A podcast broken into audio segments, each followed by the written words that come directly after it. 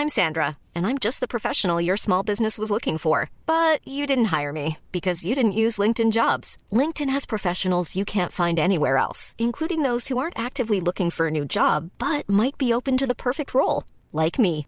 In a given month, over 70% of LinkedIn users don't visit other leading job sites. So if you're not looking on LinkedIn, you'll miss out on great candidates like Sandra. Start hiring professionals like a professional. Post your free job on linkedin.com/people today. Petite annonce avant que cet épisode de 161 de Laisse-moi kiffer ne commence. Non, nous n'avons pas tourné dans une ambulance, nous avons simplement laissé une fenêtre ouverte. Enfin, on ne sait pas trop ce qui s'est passé. En tout cas, il y a du bruit. Pardon, voilà. Oula. Et ça m'énerve à un point, je me dis comment c'est possible de faire des trous aussi parfaits. Mais il y avait rien de drôle là. J'ai le droit de pas vraiment travailler. C'est vrai. Alors moi, ce qui m'a rendu heureuse cette semaine, c'est la bonne branlette. la branlouille. Ah, mais c'est Secret Story sans les caméras. Waouh. Oh putain, LMK. C'est parce que t'as l'air bourré alors que tu bois jamais. L'alcool est dangereux pour la santé. Attention. Il faut pas qu'on raconte trop notre Bien vie. sûr. Le but, c'est que ça reste intéressant. Vous avez envie de kiffer, bah m'écoutez pas. Ça n'a jamais été Valentin et ça a toujours été Valentin en même temps. Bonsoir. Bonsoir et bienvenue dans le LMK numéro 161. Génial. C'est la première fois depuis un petit moment que j'anime sur Twitch, donc euh, soyez indulgents et indulgentes avec cette animation qui sera peut-être chaotique mais toujours sympathique, car c'est ainsi que je vis ma vie. Je suis encore une fois accompagnée d'une équipe de choc, et comme d'habitude depuis que j'anime Laisse-moi kiffer, nous allons présenter cette équipe via un petit portrait chinois original, car je suis une personne de 80 ans. Voilà. On va commencer avec toi Aïda, que les Oh. fidèles connaissent quand même bien maintenant. Et oui, on se connaît un petit peu maintenant, vous et moi. Tout à fait. Aïda, peux-tu me dire si tu étais une boisson d'apéro? Tu serais laquelle? Une idée pas du tout née au moment où on ramenait des bières pour faire un apéro avant d'aller au bureau. Jamais de la vie. Euh, si j'étais une boisson d'apéro, je pense que je serais un spritz. Déjà, il y a des opinions, ça Parce que je savais que ça allait saouler quelqu'un. J'ai un peu bougé aussi. T'es trop de gauche pour être un spritz, non De ouf Je sais pas, un spritz, c'est enfin, une boisson de droite, Aïda. C'est une boisson de droite. Ok, mais c'est festif. C'est fun. C'est festif, un truc amer avec des festif, glaçons. hein. Euh, alors déjà, moi j'ai vécu en Italie, donc je sais pas comment vous vivez Oh, le spritz ici. Moi, euh, j'ai connu Désolé, le apérol, spritz. il change de goût Là où l'apérol en né. traversant la frontière ou pas Il change de vibe. Ok. Comme moi. Ok. En Italie, je suis en spritz. En France, je sais pas ce que je suis, parce que c'est ma moins bonne personnalité. Un spritz Vous connaissez italien pas ma vie en. Italie. J'aimerais tellement. Il y a une rondelle d'agrumes, c'est un peu rouge, c'est tu vois, c'est cool. C'est ce que tu prends quand une bière, ça te saoule parce que t'en as déjà bu 14 cette semaine, tu vois. Moi, je suis ça dans la vie. Quand la vie te saoule, vous avez Aïda. Alias le spritz de la vie. Quand vous pouvez plus blairer les bières, vous m'appelez. Et je serai là pour euh, faire de votre vie euh, un truc incroyable comme tous les apéros en ma présence. Kalindi me regarde mal, mais je sais qu'elle sait. Non, non, mais je, non, mais je comprends parce que moi je fais toujours genre j'aime pas le spritz. Mais en fait, j'en prends euh, tout le temps. Donc, euh, Il y a des gens qui aiment pas le spritz, on en a quand même bu des litres dans notre vie, donc j'avoue que peut-être on te juge de façon euh, relativement injuste. C'est possible. Mais la réaction a été vive. Merci Aïda, le spritz de Laisse-moi kiffer, qui est déjà la pistache des podcasts. Faut suivre, mais on est sur une thématique apéro quand même globalement. Kalindi, quelle boisson d'apéro es-tu? Est-ce un, une- un truc exotique que tu n'as bu qu'à Bali? Fabriqué à partir des Attends, sécrétions d'un varan euh, en danger Je ne sais pas. Non, alors la semaine, je suis un bon vieux côte du Rhône. Euh, je suis pas menaçante. Je tâche. Euh, je tâche, Je suis réconfortante. Et euh, j'attaque un peu l'intestin. Euh, et le week-end, je suis un cocktail à base de piment et de framboise. C'est le côté de choix de ma personnalité. Donc voilà, ça c'est le week-end. Qui évidemment ne se révèle jamais en semaine le côté Jamais. Jamais, voilà, c'est décevant ce que je vous dis, mais je suis un côte du Rhône et un cocktail classique. C'est pas Framboise piment, je trouve ça cool. Ouais, ouais, ouais, ça va. Il y a quoi dans framboise piment Il y a un alcool En fait, c'est comme ça que je fais ma pastèque. Donc, tu coupes ta pastèque, tu prends l'intérieur, tu le mixes avec des framboises et un petit peu de piment rouge. Le mieux, c'est que tu fasses infuser ta vodka avec du piment rouge Ah, parce que avant j'allais dire, au bout d'un moment, y a-il de la tease dans ce cocktail Car je n'ai rien contre la vodka. sans alcool, mais je te connais. Tu ajoutes la vodka et tu remets dans ta pastèque. Ah, et Ça, tu c'est mets des pailles. C'est une pastèque. Tu mets. Alors, si tu détestes la planète, tu mets une paille. Sinon, Euh, euh, les pailles tu en robot existent, Kalindi folle. Les pailles en papier aussi, je les déteste car elles, vraiment, le papier dans de l'eau, bah guess Ouais, what, ça marche pas. Mais elles existent. C'est vrai, c'est vrai. Moi, je bois au godet. Non. non, mais à la fin, t'as mis tout dans une pastèque. Mais tu prends une louche et tu te sers un godet, Mimi. Oh, bah voilà, il manque une étape. Mais Eh attends, ben, elle est comment ta pastèque. Mais je comprends pas vos questions là. je, je comprends pas, c'est une pastèque. ressemble à pastèque. Mais c'est une pastèque, tu la coupée, Michel. Mais je comprends Mais pas. tu la coupes en deux et tu Mais non, tu la coupes pas en deux, tu coupes juste le chapeau, enfin tu coupes en deux tiers. Tu coupes ta pastèque, tu lui coupes le chapeau comme tu couperais un œuf coq. Hop, tu la creuses avec mais un pas avec le Mickey. Mais je suis atterrée, vous avez jamais fait une pastèque Mais non. Bien sûr que non. Vraiment pas. Non, mais dans ma vie, déjà, j'achète une pastèque une fois tous les 4 ans et je la mange, tu vois. Et enfin, j'en mange la moitié et après, je suis là, ah bah la pastèque, ça se gâche vite. Et du coup, je fais une pastèque. Voilà. Que de belles euh, anecdotes. Toujours, on est là pour les anecdotes Cali.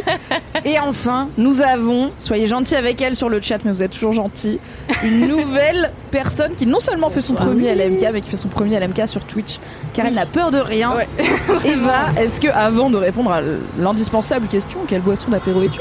Tu peux te présenter rapidement Oui, bien sûr. Alors, je suis la nouvelle stagiaire euh, de Mademoiselle depuis une semaine à peine. Oui. Et euh, voilà, euh, j'écris plein de trucs chouettes, euh, j'apprends plein de trucs, euh, j'ai des super collègues. euh, voilà quoi.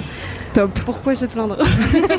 Si jamais vous avez lu, et je- ça, statistiquement c'est possible car vous êtes beaucoup à l'avoir lu, l'excellent article sur que fait Lena Situation Ouais. maintenant qu'elle a posté un emoji montagne, et on sait maintenant où était la tête, Situation, guess what? À la montagne, vous le Ouais. devez à Eva. Voilà. Et franchement, on l'aime Vous pour voulez ça. avoir une petite update euh, Elle n'est pas en train d'élever des chèvres. Et elle ne fait pas Pékin. Express. Voilà, non, elle fait Ce pas qui Pékin était une Express. très bonne hypothèse, mais qui était pas vraiment la nôtre à la Non, base. Mais attends, ça existe grave. encore? Bah oui, Oui, t'as pas regardé Express cette Il y a Thibaut InShape Ah, moi, j'ai jamais Pékin regardé. Express Thibaut. InShape et et Sago Thibaut là et Pékin et Juju. Fit, Fit Cat Oui, dans toi, Pékin avec Express. Fit Cat, ouais. Ah bah Ils franchement leur couple est solide. Il tient bien et ils font Pékin Express. C'est une bonne épreuve de couple en plus, hein, je pense. Je pense. Ça et les confinements, c'est bon. Si t'as fait ça, Qui s'intéresse encore, putain Bah, Regardez moi, j'ai jamais regardé. Pendant le confinement, je t'avoue que moi, ça m'a sauvé euh, mes soirées euh, plus d'une fois. Ça, Top Chef et Colanta. Franchement, euh, Ah oui. j'ai jamais autant passé t'as de temps tout devant la télé. Ouais, ouais, vraiment, c'était. J'ai j'ai pas regardé la télé pendant 10 ans avant. Et vraiment, après, j'ai je suis Toute la télé. dedans. Et attends de faire mon chemin, c'est-à-dire de se mettre à regarder les téléréalités américaines parce qu'elles sont mieux que les françaises. et là, après, euh, c'est long quoi. Il y a d'ailleurs, il y a Survivor qui a repris hier. Donc, je sais ce que je fais après ce live. 700e 41ème saison. Incroyable. C'est quoi Survivor? C'est le Colanta américain. C'est vrai? C'est trop bien parce que, mais je vais pas trop m'étendre parce que j'ai déjà fait un kiff dessus. On me rappelle de temps en temps. Désolée, suis frustrée parce que j'avais envie de reparler de Survivor et je peux pas, j'ai pas le droit. Mais du coup, Survivor c'est le Colanta américain et c'est trop bien parce que eux leur priorité c'est la stratégie. C'est d'être vraiment le pire connard et de Ah. faire des blindsides et de mentir aux gens en disant que tu vas pas du tout voter contre eux et en fait tu votes contre eux. Et du coup, c'est le truc le plus intéressant de l'émission. Alors que. Colanta en France, ils sont en mode l'esprit sportif, tu vois. C'est le meilleur qui gagne. Et que Denis il veut pas que les gens y mentent, tu vois. Denis il veut pas que les gens soient des connards. Denis. Survivor. Et pour moi, la meilleure comparaison, c'est que Colanta finit en disant à la fin, il n'en restera qu'un. Et la fin de l'intro de Survivor, c'est qui va être éliminé ce soir. Vraiment, ils sont là pour les problèmes. Je les adore. Du coup, voilà, googler Survivor, euh, c'est la vie. Et donc, Eva, maintenant qu'on sait qui tu es, découvrons vraiment qui tu es. Écoute, après, je sais pas si c'est vraiment une boisson d'apéro, mais moi, je fous du gingembre partout. Donc, je me suis dit Moscow Mule. Je pense que ça yes. me correspond plutôt bien. Quel bon choix Euh, ça fait genre, t'es un peu original, mais en même temps, tout le monde connaît. C'est trop bon Euh, voilà. J'ai un souvenir très vif de vraiment avoir demandé ça une fois dans un café où j'allais tout le temps et, et puis le serveur m'a vraiment regardé genre hein quoi c'est quoi ça le Moscow et j'étais super gênée. C'était ouf Franchement. C'était dans C'est le un gin 14e. tonic avec de la ginger Ah, très presque en région. Ah oui, c'est un stream de provincial mais problématique pour les gens qui ne sont pas parisiens. C'est quand même un concept qu'on a réussi à développer chez vraiment ça? Donc voilà, je me dis que ça pourrait me Très bien, Moscow Mule. Mais en fait, on dit toujours qu'on est le truc qu'on préfère. Bah oui. Je sais pas, moi je préfère pas les spritz, tu vois. Ah ouais, c'est vrai? Ouais, non, pas trop. C'est pas le truc que je préfère boire. Genre, je commande plus facilement un Moscow Mule. Mm. Mais si tu me demandes qui je suis, je suis pas aussi cool que le Moscow Mule. Il faut accepter son spritz intérieur. Je suis un peu une basic bitch comme un spritz, mais c'est pas grave. parce que je mets tout le monde de bonne humeur. T'es pas autant une basic bitch que moi, qui suis donc Mimi. Welcome, si c'est votre premier laisse-moi kiffer. Et qui suis évidemment une énorme pinte de bière. Je veux dire, il y a aucun suspense pour personne. Euh, je bois des pintes de bière en permanence, sauf quand les horaires de travail me l'interdisent. Et euh, bah, ma bière préférée, c'est la moins chère. Voilà, c'est vraiment une pinte de la moins chère, une blonde. C'est très bien. Donc je, je n'ai pas de goût pour la tease, mais j'aime bien être pompette. Donc on est plutôt sur une pinte, c'est safe, mais des fois la moins chère est pas sympa. Moi, au moins, généralement, je fais le taf. Et tu sauves des vies tous les jours, comme les pintes de bière. On va quand même claquer un petit label d'alcool pour la santé à consommer avec Oui. modération. Toujours. Et Évidemment. ce n'est pas obligatoire. Évidemment, vous pouvez boire une pastèque sans vodka si vous le souhaitez, ainsi qu'un spritz euh, sans alcool, mais à mon avis c'est juste un jus d'orange, donc je ne vous conseillerais pas. Non, ils font des, du Campari sans alcool. Sérieux Bien sûr. Incroyable C'est très 2021 bon pour la vie des gens qui ne boivent pas d'alcool. Congrats, vous êtes arrivés au point où la bière sans alcool est pas mauvaise et socialement acceptée, donc vous êtes bien battus. Je tiens à remercier, avant que nous entrons le vif des hostilités, notre partenaire Fields, qui est encore une fois partenaire de ce très beau Laisse-moi kiffer sur Twitch. Si vous ne connaissez pas Fields, c'est une appli de dating, ça je pense que vous le saviez, qui permet de dater avec efficacité en évitant les maxi swipes. Et euh, il y a une euh, fonctionnalité qui vient d'arriver, j'ai pris des petites notes, qui vous permet d'indiquer si vous êtes plutôt du type coup d'un soir, ça s'appelle Bunny, petit emoji rabbit. Si vous êtes plutôt relation longue, c'est les teddy bears, évidemment. Les ours euh, sont très fidèles. Si vous voulez quelques nuits ensemble sans lendemain, euh, alors c'est Kitty. Personnellement, mon chat dort avec moi toutes les nuits, donc euh, il y en a des biens quand même. Et vous pouvez évidemment être les meilleurs pépères puisque vous pouvez indiquer Dogo si vous voulez juste vous faire des potes, ce qui est le meilleur choix d'appli de dating parce que de base, tu mets un chien sur une appli de dating, il y a beaucoup d'idées problématiques qui viennent en tête et ils ont Pas dit du tout une bonne idée. les dogos, c'est ceux qui veulent des copains. Et ça me va très bien. Est-ce que vous avez, les amis, des commentaires? Aïda, je sais que non, donc je vais pas te mettre on the spot. Aïda C'est ce que a tu viens de perdu faire, son littéralement. téléphone. Elle l'a fait tomber. Mon chien a mangé euh, mes voilà, commentaires. euh, dans son chien, donc euh, elle n'a pas de commentaires. Kalindi, incroyable. Eh bien, c'est encore une personne qui est arrivée de moi. Alors, c'est une personne. Tu vas voir Eva, toi aussi t'auras des DM de gens qui rêvent de Oh, toi. wow. Au bout de quelques laisse-moi kiffer, So ça peut vous arriver. J'en ai toujours pas eu, je suis très triste. Rêvez de moi, s'il vous plaît. Ça va arriver. Alors tu vas avoir des DM bizarres Aïda. Alors, ce qui est incroyable, c'est que cette personne, la dernière fois qu'elle avait répondu à une de mes stories, c'était moi déguisée en Jodassin, en train de reproduire le, le disque L'été indien. Voilà. Donc elle a Alors- juste espionné ton samedi soir, c'était pas du tout. Elle s'appelle Elisa Viss. Alors, Kalindi, trois petits points. J'ai rêvé que je te croisais au rayon fromage d'un supermarché et que je te demandais des nouvelles de ton été. Et puis on a parlé de feta fort longtemps. Ton téléphone a sonné et la sonnerie n'était autre que le jingle de Cédric de Laisse-moi kiffer. C'était un cauchemar, donc on appelle ça. On adore le jingle de Cédric le meilleur Valentin. On n'en peut plus J'ai un peu honte de raconter ce rêve incroyablement palpitant, mais voir une story de toi à mon réveil, je me suis dit que ce n'était forcément pas un hasard. Alors, l'algorithme Instagram. J'espère que tu vas bien. Signé une immense fan apparemment. Eh bien, merci. Elisabeth, c'est un très beau rêve. Je parle de feta euh, tout le temps, donc c'est compréhensible. Franchement, ça se tient. Je continue à penser qu'elle t'espionne, juste c'est pas des rêves. hein. Au bout d'un moment, euh, te croiser et que tu parles de feta, c'est juste genre travailler avec Alindy dans la vie. C'est vrai. Eva, je te demande pas, évidemment tu n'as pas de commentaires car c'est ta première dans Laisse-moi kiffer, mais n'hésitez pas du coup à mettre des petits commentaires pour dire Ah c'était trop bien Eva, on l'adore et tout. Ça marche sur le chat Twitch pour ceux et celles qui sont là à l'heure. Ça marche aussi en replay, on n'est pas très sur la ponctualité sur Laisse-moi kiffer, même si vous écoutez ça en 2028. Vous pouvez laisser un commentaire pour dire je découvre Eva, elle est trop bien. Peut-être que d'ici là elle sera animatrice du podcast, on sait app, donc ça lui fera plaisir. J'ai personnellement un commentaire reçu ce soir même, du coup je l'ai échangé avec un autre que j'avais prévu car il m'a rendu heureuse et il est en lien direct avec quelque chose qu'on a raconté la semaine dernière. Si c'est encore la tomate, je quitte ce plateau. Exactement, j'ai remplacé un commentaire sur la tomate qui est un, voilà, un fruit ou un légume, rappelons-le, au final ce n'est pas très grave. C'est les deux. C'est les deux et du coup tout le monde a raison et personne n'a tort. Exactement. Par un commentaire de Juliette AGL, AGLN qui m'a écrit sur Instagram pour me dire. Donc elle a, elle a fait une pause dans l'épisode de LMK pour me dire coucou Mimi, petite pause dans l'épisode de LMK pour te dire que je fais partie de ces gens qui utilisent encore des cartouches d'encre à l'âge adulte parce que je me demandais qui faisait ça à part les calligraphes. Je rédige même mes examens de master avec. Qui a ce temps Franchement, Juliette, qu'est-ce qui se passe? Et petit fun fact, en sixième, j'ai même acheté une mini trousse pour mes cartouches que je rangeais dans ma grande trousse afin de garder ma trousse propre. Vraiment, étaient Juliette, nombreux, on les n'a gens à pas faire eu la ça. même. Ouais, vie. vraiment. J'ai besoin de savoir ce que tu fais dans la vie maintenant, Juliette, s'il te plaît. Bah, un master, hein, visiblement. Est-ce que c'est un master de calligraphie, Juliette Si tu es dans le chat, dis-le nous. Sinon, renvoie-moi un DM. On sera ravis de follow-up sur ta vie. Et elle finit en disant Continuez votre émission, le meilleur podcast français et du monde. N'ayons pas peur des Oh. mots. Et ça, plaisir. Merci beaucoup, Juliette, de nous dire qu'il y a encore des gens qui utilisent des cartouches d'encre. Et on les embrasse. Pour info, si vous voulez participer de façon interactive à ce Laisse-moi kiffer, vous pouvez, comme à chaque fois qu'on est sur Twitch, laisser vos dédicaces sur le chat et je les copie-colle et je les lâcherai de temps en temps quand j'y pense et qu'on a une petite ouverture entre deux kiffs, entre deux segments. ce sera un plaisir. Je suis un peu impressionnée parce que tu fais ça de manière si professionnelle, Mimi. Ah bah c'est mon hein, travail. Je, je suis Ça- rémunérée ça pour me- être là, je ça vous me adore, mais stresse un peu. Je suis là, euh, attends, euh, c'est un vrai truc là. Non mais je pense que c'est parce que moi-même je suis un peu stressée parce que ça fait longtemps que j'ai pas fait sur Twitch et du coup je suis en mode émission télé, tu vois, genre il y a des segments et tout, alors que en vrai LMK c'est fluide. du coup, non, voilà, c'est très j'espère fluide, que mais c'est vous- très bien, franchement. Merci, écoute. Très impressionné. Transition avec ma mon segment préféré de LMK, en tout cas de l'intro, une anecdote de star. Oui, ça fait longtemps. Ça fait Yes. longtemps qu'on n'en a pas eu. Pour celles et ceux qui débarquent, l'anecdote de star, c'est très simple. C'est soit une anecdote cool avec une star bof, soit une anecdote naze avec une star cool. Là, c'est une anecdote bof avec une star cool et elle est très appréciable. Pour rappel, j'ai très dit, vous deux surtout, Eva, je te mets. Pour laisser des anecdotes de stars, ça se passe sur Apple Podcast avec 5 étoiles Voilà, donc vous laissez un petit comme Apple Podcast on le redit à la fin. Ok, ok. En vrai, peut-être qu'on vous lira même s'il n'y a pas 5 étoiles, mais n'hésitez pas à mettre 5 étoiles car on les mérite. Et en vrai, on est à 4,9 de moyenne sur Apple Podcast. Bonne moyenne. On embrasse les deux Qui trois personnes personne qui est- Bah, Il y a une personne qui a dit que je monologuais trop. Euh, un an avant, il y en avait une qui avait dit que tu riais trop fort. Et là, j'ai vu quelqu'un qui disait Alix euh, parle un peu trop euh, sur le kiff des autres. Il faut qu'elle se rappelle son rôle d'animatrice. Voilà, je pense qu'avec ces trois commentaires, on est à 0,1% des 5 étoiles qu'on n'a pas.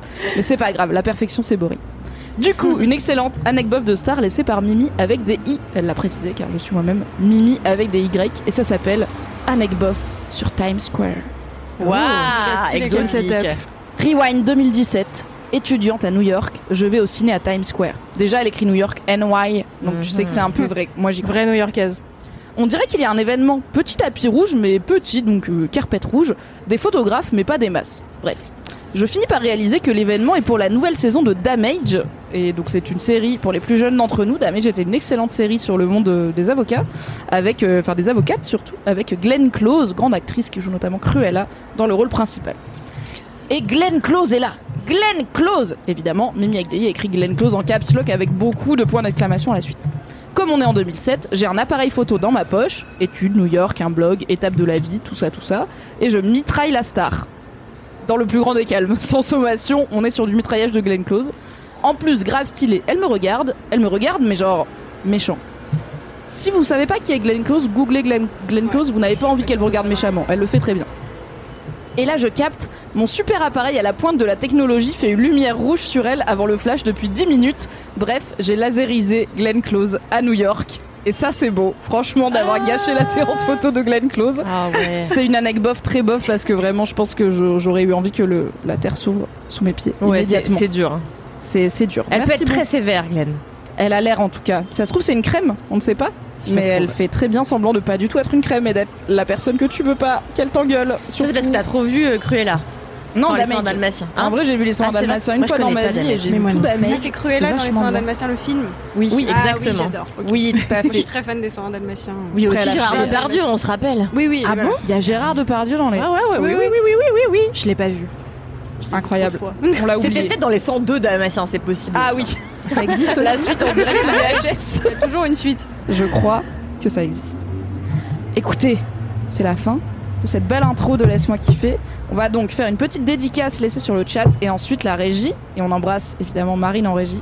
On pourra envoyer le jingle. Alors, Cécilou from the blog sur Twitch nous dit Dédicace à Annabelle, ma cops de podcast. On en a créé un ensemble et on est fans toutes les deux de LMK et j'ai démissionné donc je tiens absolument à partir avec sa dédicace. Il y a beaucoup d'informations dans ce message. Annabelle de points. Tu gères la fougère. Annabelle, tu gères la fougère. Cécilou aussi. Faites la pub de votre podcast dans le chat. On est là pour ça aussi. C'est N'hésitez pas. l'économie des podcasts. On est que entre amis. Et la régie, on peut envoyer le jingle puisque ça va être l'heure des mini kifs. Car pour rappel, quand on est sur Twitch, il y a deux kifs, un mini et un gros. Non mais attendez, c'est Claire Chazal ce bordel là. Attends, j'ai jamais J'ose même pas digresser. c'est Moi non plus, je suis là dedans. Mais non, mais digresse. Mais parce que là c'était l'intro et après on parle. c'est bien. On est là pour longtemps normalement, on doit parler longtemps et tout. Je suis C'est trop trop impressionnant. strict. Ah. Aujourd'hui,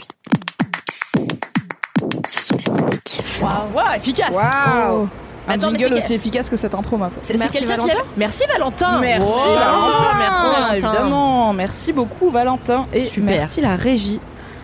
On est Merci, détente, On digresse, il n'y a pas de stress, il n'y a pas de programme. Là, on rentre dans le dur du podcast, on peut donc raconter tout qu'est-ce qu'on veut. Je vais arrêter de regarder mon ordi, copier-coller les dédicaces, donc tout va bien. Et je commence donc, Aïda, en te demandant de ma voix la plus fip, quel est ton mini-kiff?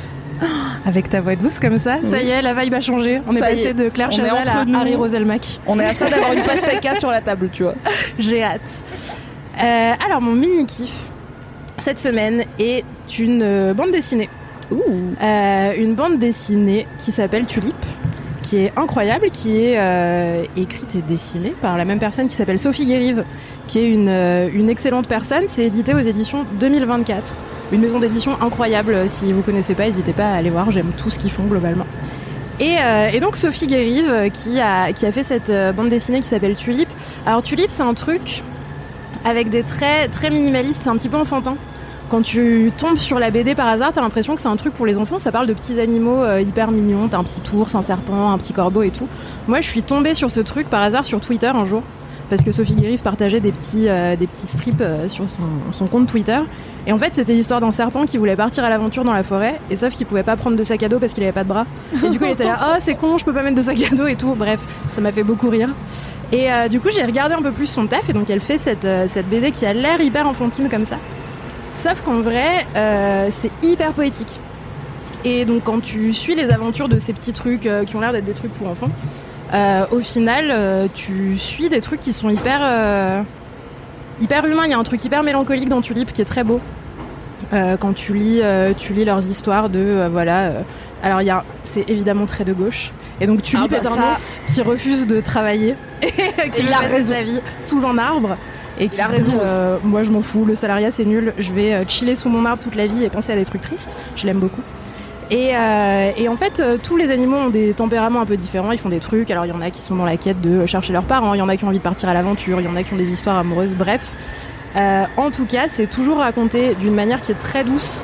C'est hyper rassurant à lire. Moi, j'ai poncé ça pendant le confinement. J'étais là, oui, grave, des trucs qui sont un peu tristes parce que la vie est un peu bizarre, mais en même temps qui réchauffent le cœur, tu vois. Oui, c'est triste, mais mime, c'est pas la grosse dep, genre. Non, pas du tout. Tu finis ça et t'es là. hum. Non. Tu finis ça et t'es plutôt. euh, tu fais cette tête un peu. Ah, ok. Est-ce que toi aussi t'avais envie d'aller vivre sous un arbre et de pas travailler Mais moi, tous les jours, évidemment. On se rappelle de l'anecdote du poisson lune dans un de mes derniers passages. Flotter. Dans LMK. Mon goal, c'est flotter et être tellement gros que personne m'emmerde quand je flotte. C'était littéralement un mini-kiff? Non, c'était. euh, Mimi m'a demandé quel poisson je serais et j'ai dit ça. Ah oui, j'ai fait ça. Les idées que j'ai. Ah, si vous avez des idées de portraits chinois, envoyez-les-moi car clairement je fais n'importe quoi. voilà, si vous voulez savoir quel crabe et quel dit, c'est possible. Et on Arrête. adore parler d'animaux. Euh, bref, je sais pas combien de temps doivent durer les mini-kifs euh, Y a sur. pas de euh, durée. C'est vrai. LMK. Ah oui, vrai. On parle comme ça maintenant. On est chill. Euh, on est chill. Bah non, mais je sais pas. euh, je sais pas si j'ai encore mille trucs à dire là-dessus. Simplement, c'est extrêmement beau. Euh, les designs sont jolis de ouf aussi. C'est coloré, c'est cool. Les personnages sont tous hyper attachants et surtout, euh, c'est un peu de la poésie mise en, en BD. J'ai rarement vu ça de manière aussi euh, aussi fluide et aussi facile d'accès. Et, et voilà, c'est trop bien. N'hésitez pas à, à lire Tulip, à retweeter comme une Tulip. fleur. Ouais, Tulip comme une fleur. Il y a quatre tomes, c'est une BD en plusieurs tomes. Euh, voilà, dans chaque tome, il y a des aventures un peu différentes et tout. Et euh, l'autrice a aussi fait des livres pour enfants avec les mêmes personnages, où là, du coup, c'est vraiment pour les gosses, ça s'appelle Le Club des Amis, c'est vachement bien aussi. Ah, c'est cool Et, parce que euh, du coup tu peux genre lire l'aventure pour les grands un peu poético-déprimante, mais mignonne, comme, mais réconfortante quand même. Comme moi. Et avoir les mêmes, les mêmes personnages dans des aventures pour les enfants, c'est Ouais, de cool. ouf. De ouf, et en vrai, enfin, les enfants aussi peuvent lire Tulip, tu vois, il y a rien de, de trash ou quoi, c'est juste qu'ils peuvent potentiellement passer à côté de du double sens du message. Du poids du capitalisme Exactement. qui pèse sur les épaules. de la vie Les gens difficile qui des adultes. juste s'allonger sous un arbre. Mais, euh, mais ouais, non, c'est trop bien. euh, voilà, euh, n'hésitez pas à, à aller regarder Tulip, à aller lire Tulip, à aller acheter des choses aux éditions 2024 parce qu'elles méritent d'avoir beaucoup d'argent. Et dans des librairies indépendantes, évidemment. Et toujours et, euh, et voilà, c'est trop bien. Vive la poésie, vive la BD, bien. vive Tulip. Ça donne envie. Bisous. Bisous. C'est Oui. très beau ce que tu dis. Merci Kalindi. Non, Vraiment de toi, ça me touche beaucoup. Je suis vraiment. Aujourd'hui, je suis. oh, C'est spectaculaire ce que vous faites. Alors moi j'ai. Attends, Kalindi, j'ai deux questions pour vous. Oui. J'ai d'abord deux retours euh, du chat, notamment Louise qui dit Normalement, je vous écoute tout le temps en x2, ça fait bizarre de vous écouter à la vit- vitesse normale. Je sais pas comment tu fais, Louise. On parle si vite. Vraiment en x2, je pense que t'es dans une forme de stream qui va directement dans tes neurones. T'as pas de compréhension. T'es en comme ça, dans le cervelet, c'est beau. Et euh, Ezok qui refuse d'être chill car la gauche ne peut pas se reposer. C'est vrai. Évidemment. C'est vrai, on a beaucoup de choses à faire. T'as raison. toujours Isaac. le capital à abattre. Avant ça, Kalindi. Alors moi j'ai deux mini kiffs, mais ils seront très rapides. très rapides. Ça tombe bien car j'ai une question avant, comme ça on va rallonger ce podcast. C'est nouveau euh, les tatouages de cœur sur Ouais les ouais genoux. J'ai fait ça ce midi. Non mais j'ai vraiment mais l'envers, c'est pas hein. que j'ai un feutre, mais je me J'ai pas vu que t'avais un feutre. Cette fais elle s'est là, dessiné avant un qu'elle cœur sur chaque genou et moi j'étais là. On s'est pas vu depuis longtemps. Non mais des j'espère que si je me faisais tatouer, la personne aurait plus de talent que moi. euh, C'est vraiment fait Ça m'a un peu surprise comme choix de tatouage pour toi. J'étais là. Ah ouais, Puis je suis quelqu'un qui aime pas l'amour et puis c'est fait avec le fion. Enfin tu vas dire que c'est pas l'amour, Kalindi. Non mais j'aime l'amour, mais j'aime bien dire que j'aime pas, donc je l'aurais jamais délibérément fait sur mes genoux, tu vois. Vraiment le schtroumpf grognon. J'aime bien les fleurs, mais j'aime pas qu'on sache que j'aime les fleurs. Très bien, Kalindi ne ça, pas tatouer, c'est juste avec une le ça, artiste. euh. Mais je racontais à Aida juste avant que mon ex est tatoueur et en fait. Euh, je lui ai dit ouais je vais me faire ta- au début je vais me faire tatouer des trucs genre notre besoin de consolation est, euh, est impossible à rassasier euh, et genre oui pff, et je voulais me le faire tatouer sur la colonne vertébrale enfin l'enfer et euh, non non non et mon ex, tellement bien fait de dire calme-watt. je sais Comment tu l'aurais fait sur la colonne vertébrale? Genre en en fait, c'était vertical, un mot à chaque fois en vertical, tu vois. Mais genre l'horreur absolue. Non, mais c'était c'était genre l'enfer. Et genre, mon ex m'a dit, bah vas-y, je te le fais au Posca pour voir si tu supportes. Au bout du jour, j'étais là, vas-y, enlève-moi cette merde. Et pourtant c'était dans ton Et en plus, tu dans mon pas, dos, tu vois. Mais j'étais là, je sais que j'ai ça, donc je peine, personne faite pour le tatouage. Non, non. Bref, j'ai deux kiffs. Deux petits kiffs, rapide, rapide, rapide. Le premier, c'est danser avec les stars, car on ne parle Prends pas assez. Prends ton temps. Il y a Danse avec les stars. Il y a quelqu'un qui a une remarque, mais c'est que des consonnes. MLWCZ dit insérer deux kiffs en un, un grand classique de Laisse-moi kiffer. Donc les Ah gens oui. savent qu'il y a deux kiffs, c'est pas grave. Exactement. Alors le premier c'est Danse avec les stars qui a repris après deux ans d'absence. et en fait, Alors franchement, ça parle de de Pékin Express et tout, super casting. mais je comprends pas beaucoup plus l'attrait de danse avec les stars je que ne celui de comprends Pékin pas que tu là, fasses cette cette année, j'ai l'impression qu'il y a beaucoup plus de gens euh, qu'on connaît que. Enfin, je sais pas. C'est parce que t'es une jeune. Je suis une Jones. T'es une euh, Gen Z Cette année, euh, zoomer mais le casting est toujours un peu éclectique, c'est-à-dire t'as de la star un peu moyenne, t'as euh, de la star euh, et t'as de la grosse star, t'as de la star des jeunes, t'as une star des vieux, enfin tu vois ils font un petit mélange. Et là cette année c'est vrai qu'il y a Billy Lassani Bah qui est absolument même, extraordinaire, qui a tout pété là, euh, voilà. Et, et qui est le premier danseur de danse avec les stars Tout à à fait, danser danser avec avec un quelqu'un du même genre que lui. Exactement. Qui danse avec un homme. Et, euh, Et on a battu et les États-Unis. Super. Ils ont fait une danse contemporaine, c'était magnifique. Enfin, j'étais. Et alors, je dis à mon mec, je vais regarder Danse avec les stars en replay. Il me dit, oh là là, je vais lire. Donc, il prend un bouquin. Il prend son bouquin, il se met sur le canapé et il commence à bouquiner, tu vois. Et là, je lui dis, mais regarde, elle a les pieds en dedans, ça va pas. Et là, le rebond, il est pas parfait. Ah, mais bah, Parce qu'il faut savoir que je suis une opinions. théoricienne de la danse. Je ne sais pas danser, mais je suis une théoricienne Pas de la danse. pratique. Il faut savoir. beaucoup d'opinions. Je me suis danse très mal. Mais mes grands-parents se sont rencontrés dans un bal de tango, tout le monde fait du tango, machin, tu vois. Et donc j'ai toujours rêvé que j'étais une meuf qui faisait du tango. J'ai été un jour à un cours de tango. Je me suis, enfin, j'étais avec mon- ma meilleure amie Lise Piecock. Il s'avère qu'elle a dansé avec un gars qui avait les, les cheveux violets et une oreille en moins qui avait 80 ans et c'est la vérité. Le jour où vous verrez incroyable Les cheveux violets, une oreille en moins et 80 ans. Waouh, j'ai envie d'aller à ce que la moyenne d'âge c'était 75 ans. Ah C'est ouais un cours de tango, quoi. Tango, quoi. Oui, mais moi je crois, mais Je pensais que tango, il y avait au moins des cadras, tu Mais vois. moi euh, aussi. Peut-être pas euh, des gens de 15 ans, tu vois. Mais, Mais voilà, c'est ça. Au Il y a que des des gens adultes à la retraite, moins âgés. je pense. Bah là, c'était à l'école du Marais. Enfin, tu ah, vois, bah, bon. j'allais euh, dire dans le marais, ouais, moi je connaissais des. Enfin, je prenais un cours de hip-hop et avant il y avait un cours de danse de couple et c'était souvent des gens euh, de 40 ans, quoi. Ah bah non, là c'était très vieux. Et moi j'avais investi dans une robe noire avec des grosses fleurs rouges. Enfin, J'avais fait là ça très premier c'était tu vois. L'emoji, euh, flamenco. hein. Exactement, voilà, c'est En exactement ça. what a mood, l'emoji flamenco. Moi j'adore. Et genre, je prenais le truc vraiment très au sérieux. Donc là, je suis vraiment. Et mon mec était là. En fait, c'est tellement fascinant de te regarder réagir à Danse avec les stars que j'arrête de lire, tu vois. Et là. Après, j'étais très Ça, en c'est juste une excuse parce qu'en vrai, il s'est fait attraper par danse avec les Mais stars. bien euh, sûr, mais c'était super. Mon mec, il m'a fait T'inquiète, j'aime pas Top Chef. Voilà la fin du premier épisode. J'ai été. Il Elle a prenait un bain, le gars. J'ai été dans la salle de bain avec lui pour mettre l'ordi sur le lavabo parce qu'il voulait regarder la fin avec moi. J'étais là, Ah, à part ça, on n'aime pas Top Chef. Moi, je suis assis par terre entre la baignoire et la litière pour que tu prennes ton bain en regardant des chromeski. Mais on n'aime pas Top Chef dans la famille sinon. Non mais voilà, moi j'ai pris un kiff, mais c'était j'ai pris un pied, voilà. J'ai pris un pied pas possible. Bon là, le seul truc que j'aime pas trop, c'est qu'ils ont divisé l'équipe en deux. Donc ils font six euh, six couples euh, la première semaine, les six autres couples la deuxième semaine. C'est un peu relou. Ça s'appelle faire une roupole, hein. c'est littéralement juste pour avoir deux, euh, deux vrai premiers qu'ils ont épisodes. C'est un peu ça.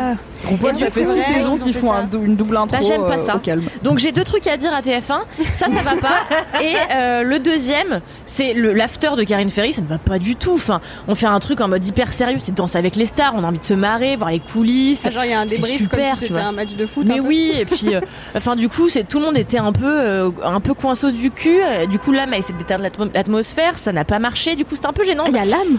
Euh, bah, elle est partie. Ouais. Voilà. Mais Euh, dis-moi dis-moi en plus sur les gens qui participent alors, et dis- sur les jurys. dis-moi en plus, mais alors je vais te dire tout de suite. N'hésitez pas à corriger nos fautes de français dans le chat aussi, c'est toujours un plaisir à lire et à entendre.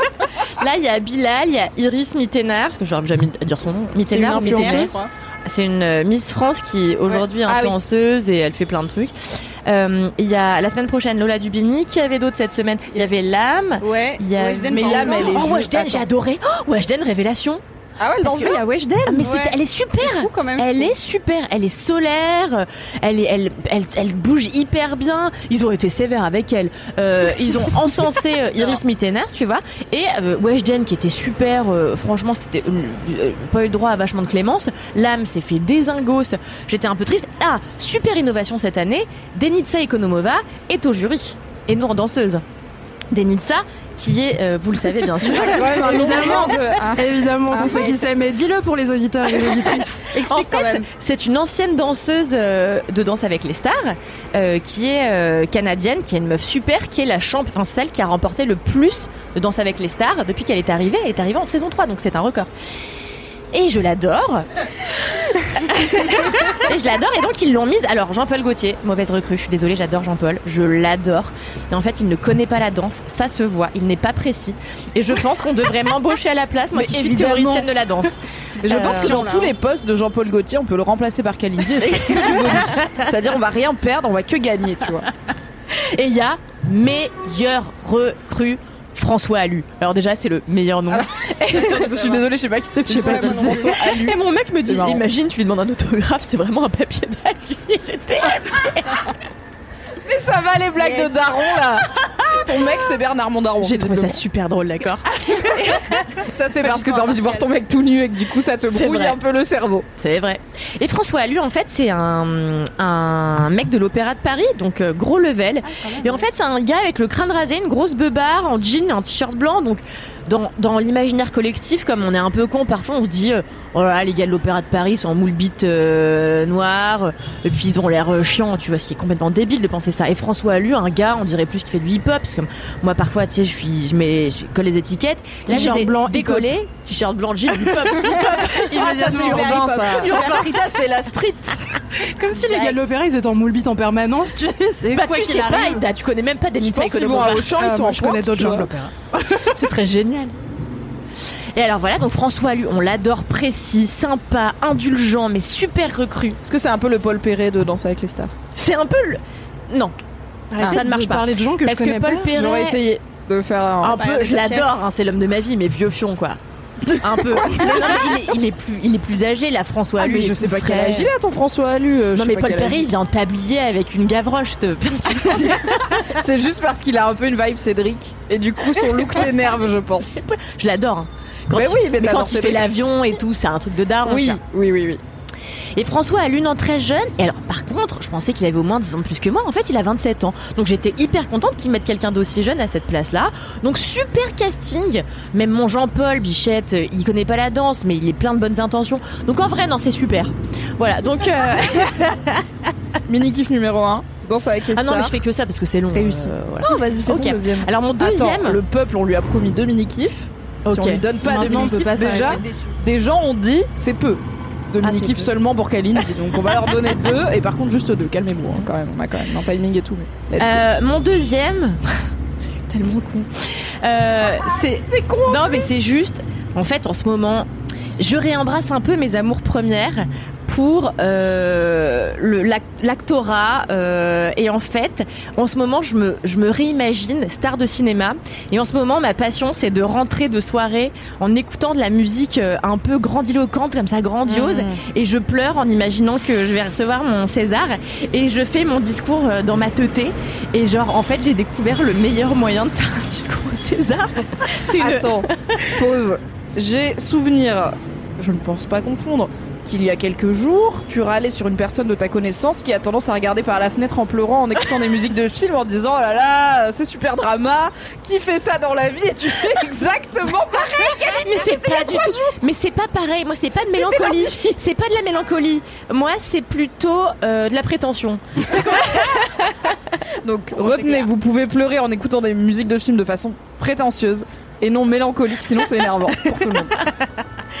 Et en fait, je me suis dit, si je recevais mon César, alors évidemment, je dirais des trucs sympas Quand au tu début. recevras ton César Enfin, quand je recevrai mon César pour meilleure réalisatrice, actrice, euh, productrice, scénariste, euh, et ben, je. Meilleur costume aussi. Meilleur Oui, costume, oui. voilà. Et euh, peut-être meilleure danseuse grâce à François Allu, j'espère. Et euh, Pas grâce à Jean-Paul. pas grâce à Vraiment, j'adore que dans LMK on clash Jean-Paul Gaultier. Jean-Paul, j'espère que tu es un LM Crado, on t'adore, viens faire un épisode, tout ira bien. Mais oui. Et je me suis dit, en fait, après, je dirais, alors voilà, merci machin, putain, je pensais pas que j'allais pleurer et tout. Et merci truc truc, blabla. Et là, je dirais, bon, maintenant, les gens à qui je dis surtout pas merci. Et vraiment. Et ce sera 28 minutes. en vrai si les gens ils faisaient ça. Et surtout, ma prof de maths qui m'avait dit que Exactement. j'allais jamais y arriver. Et bah, c'est Ah ça. mais imagine le nombre de potins si les gens dans leur discours de remerciement ils faisaient à chaque fois l'anti-discours de genre et vous vous m'avez bien cassé les couilles Mais c'est pas génial. ce serait trop bien Bah, moi, j'ai décidé que ce serait une hate list. Alors vraiment, je remercie tout le monde sauf machine, machine. et je trouve que c'est gaulerie. Donc tous les soirs, je suis là, j'écoute la bande originale de Jackie Brown et je m'imagine. Ah bah super Sur- choix. on est d'accord. Je m'imagine sur Across 110th Street avec le meilleur accent, en train d'aller chercher mon César. et dramatique. Franchement, je passe mes meilleures soirées. Donc euh, pff, Bon voilà, c'est tout, c'est mon autre mini kiff. Hein. Ça, tu pleures Pour de vrai ou pas? Je pleure. Mais moi en vrai, je pleure tout le temps. Enfin, tout le temps non, mais je pleure de deux fois dans ma vie ça fait quand même longtemps qu'on se connaît quoi. une fois en team building, ce qui vraiment m'a surpris. Oui. Euh, mais tout le monde pleurait c'est un peu contagieux ouais. ouais, de ouf. il y avait les émotions Mais je pleure pas à, à grosses larmes, tu vois. Je lâche un petit peu une larme parce que je suis prise là, je suis dans mon, je suis dans mon dream quoi, tu vois. Ouais, T'as- l'œil un peu humide et puis ça coule comme ça Bah de ouais. façon euh, et cinématographique j'aime bien quand les gens me regardent et je suis là arrêtée dans la rue, tu vois. Je suis pas de Je reçois mon César, laissez. Mais c'est vrai qu'il n'y a pas mieux que de s'imaginer live en écoutant de la musique, euh, en marchant dans la rue ou en étant dans le train. Ou... Bien sûr. C'est pour ça que ça, ça- ça que ça sert les trains en vrai. C'est vrai. Juste En plus de l'aspect déplacement, chiant, mais- sinon. En vrai t'allumes le truc tu bouges pas juste écoutes la musique t'es content quoi le Mais train tu- ne se déplace pas Mais mais, non, t'es content il faut que ça se déplace. C'est c'est le Mais si tu que mets ça- un fond qui bouge finalement Ah c'est oui. mélancolique pareil Ah oui, ah, Ah oui.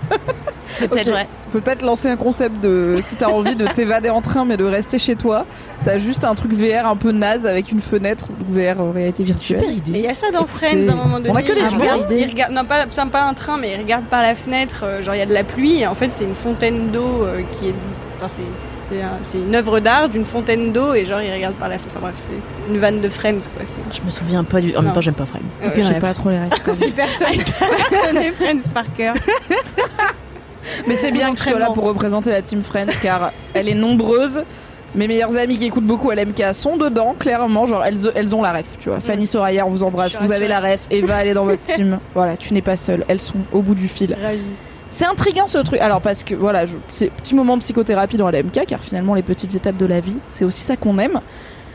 Les plus aficionados de LMK savent, parce que j'en ai largement parlé notamment avec Louise, que je n'écoute pas de musique. Car euh, Ah oui, ça me fait globalement un petit peu chier Ah que ouais je préfère écouter des podcasts. C'est incroyable ça. Ok. J'écoute des podcasts tout le temps. Genre, je réécoute des podcasts plutôt que d'écouter de la musique. Tu vois, là, je réécoute des deux heures de perdu que j'ai déjà écouté quatre fois. Parce que, comme d'habitude, c'est la rentrée. Tous les podcasts s'arrêtent en été. Donc, je suis un peu sur la réserve. C'est compliqué. Et du coup, euh, depuis que j'ai découvert les podcasts, j'écoute plus de musique. Et je pense que je suis en train de déterrer un truc, mais j'en parlerai à ma psy. Et je vous en parle- reparlerai après. De peut-être que j'écoute pas de musique parce que ça me fait trop d'émotions. Et que j'aime pas être prise dans les émotions, genre dans mon quotidien, tu vois. Les podcasts, c'est un passe-temps, certes enrichissant, euh, rigolo, voire éducatif. Mais euh, ça me fait pas d'émotions dingues, à part me taper des barres de rire, quoi. Et j'écoute pas les podcasts bah, notamment il y a un podcast qui s'appelle littéralement Émotion, mais j'écoute pas les podcasts émouvants, tu vois. Les trucs genre euh, transfert, entre, machin, les trucs qui te font vraiment ressentir des choses, je suis là. Non, donnez-moi quatre débiles qui parlent mal d'un film, je suis ravie de la crèche, donnez-moi Game of Thrones. Il y a des aventures, c'est super. Du coup, je me dis peut-être quelque part, le jour où je serai plus à l'aise avec l'amplitude de mes émotions, comme dit ma psy, eh bien peut-être que je me remettrai à écouter de la musique et je ferai comme toi, j'écouterai. Et les rares c'est fois où j'écoute de la musique, genre ces cinq dernières années, c'était euh, soit pour regarder les clips de Lil Nas X parce que c'est toujours un plaisir, soit pour euh, quand je rentrais de soirée, euh, soit à pied, soit en voiture, un peu voilà, un peu mélancolique. Des fois, ça m'est arrivé, je mettais mes écouteurs et au lieu de mettre un podcast, je remettais ma playlist YouTube de avant que je connaisse des podcasts qui est que des chansons déprimantes du cul. Car en vrai, c'est ça que j'écoute. Quand j'écoutais de la musique, j'écoutais vraiment peu de choses joyeuses. On est plutôt sur des chanteurs euh, à voix dépressifs. De, euh, voilà, anglophone ou francophone, les deux marchent. euh, on adore. Et du coup, je me suis retrouvée deux ou trois fois, l'œil humide à la fenêtre d'un VTC, en train d'écouter peut-être beaucoup de chansons de Leonard Cohen. Donc peut-être que finalement Oh. la musique c'est juste Vous euh, êtes chic Oh bah c'est- le Bernard, tu sais, c'est mon daron, hein, c'est Léonard Cohen. Oum Kaltoum, ça a moins pris, mais j'aime bien quand même. Mais Léonard Cohen, ça marche bien. C'est très intéressant ce que tu dis. Donc maybe un je te connais mieux grâce à cette euh, intervention. C'était le but. Merci Kalindi de le reconnaître. Merci à toi, Mimi. Le podcast de la communication non violente. On change le titre de Laisse-moi kiffer. De ouf. Alright, let's go, Eva. Pour la première fois en exclusivité, mon Oui. Dieu, dans la Twitch de Mademoiselle. Le teasing. Quel est ton premier mini-kiff du reste de ta vie? Eh bien, c'est de la bouffe. Yes, Bon, c'est de la bouffe à Paris, mais euh, voilà, si vous si vous n'êtes pas de Paris, vous avez l'occasion de passer, euh, vous savez où vous pouvez aller. Alors, j'ai noté l'adresse parce que je suis très nulle pour retenir les adresses. Donc, ça s'appelle Paperboy et c'est un c'est un restaurant qui est à côté d'Oberkampf, précisément rue. Je vais y arriver. Oh, Au pire, Rue vous avez Google Maps. Hein. Dans Rue le Amelot. 11e. Ah, on adore rue Amelot. pas loin d'ici. Et euh, donc c'est un endroit très sympa parce que c'est, euh, enfin voilà, c'est c'est un endroit euh, où tu manges globalement du pastrami et des très bons sandwichs avec du saumon frais. en fait, c'est un peu, enfin c'est en même temps à l'américaine, donc avec de la bouffe. Enfin voilà, du pastrami, des sandwichs avec euh, du pain beurré euh, toasté de ouf.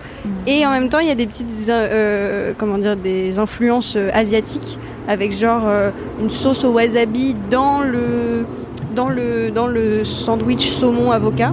Donc un truc un peu mélangé où tu sais pas trop d'où ça sort avec du gingembre toujours j'adore. Et des limonades de ouf. Et en fait, ce qui est sympa dans cet endroit, c'est que la marque, enfin en fait, c'est en même temps un resto qui a fait une collaboration avec New Balance. Donc en fait, ils font aussi de Putain, la les sape. restos de hipster parisiens, Voilà, j'ai c'est oublié très- le concept. Ah, Alors tu vois, tu vas ça. manger du pastrami un peu Et fusion tous et, après les gens des qui New Balance connaissent un peu la Du pastrami fusion. le mot fusion pour la bouffe, toujours un Ouais. peu flippant. Il est, il est parti, non On dit plus ça. hein. Non, ça, non, y est, c'est vrai que c'est plus, euh, je pense, dans les endroits américains. Tant mieux. Parce que ça fait un peu peur, je crois. Oui. Pour moi, fusion, euh, bah, c'est comme le sushi burrito, là, j'ai vu ça Oui, récemment, ça c'est me fait genre peur. J'ai le jamais cronut. mangé, mais ça me fait peur. voilà, c'est Cronut. le croissant donut. Ça, ça a l'air un C'est peu donut bien. feuilleté. Moi, je bah, en vrai, c'est un donut feuilleté, ça doit être sympa, savoir. tu vois. Mais euh, très fourré euh, comme d'hab. Bon, les États-Unis. Et du coup, là, euh, bah, c'est vachement cool comme endroit parce que du coup, ouais, il y a de la sape, a- ils vendent des mugs aussi parce qu'ils ont un logo très distingué.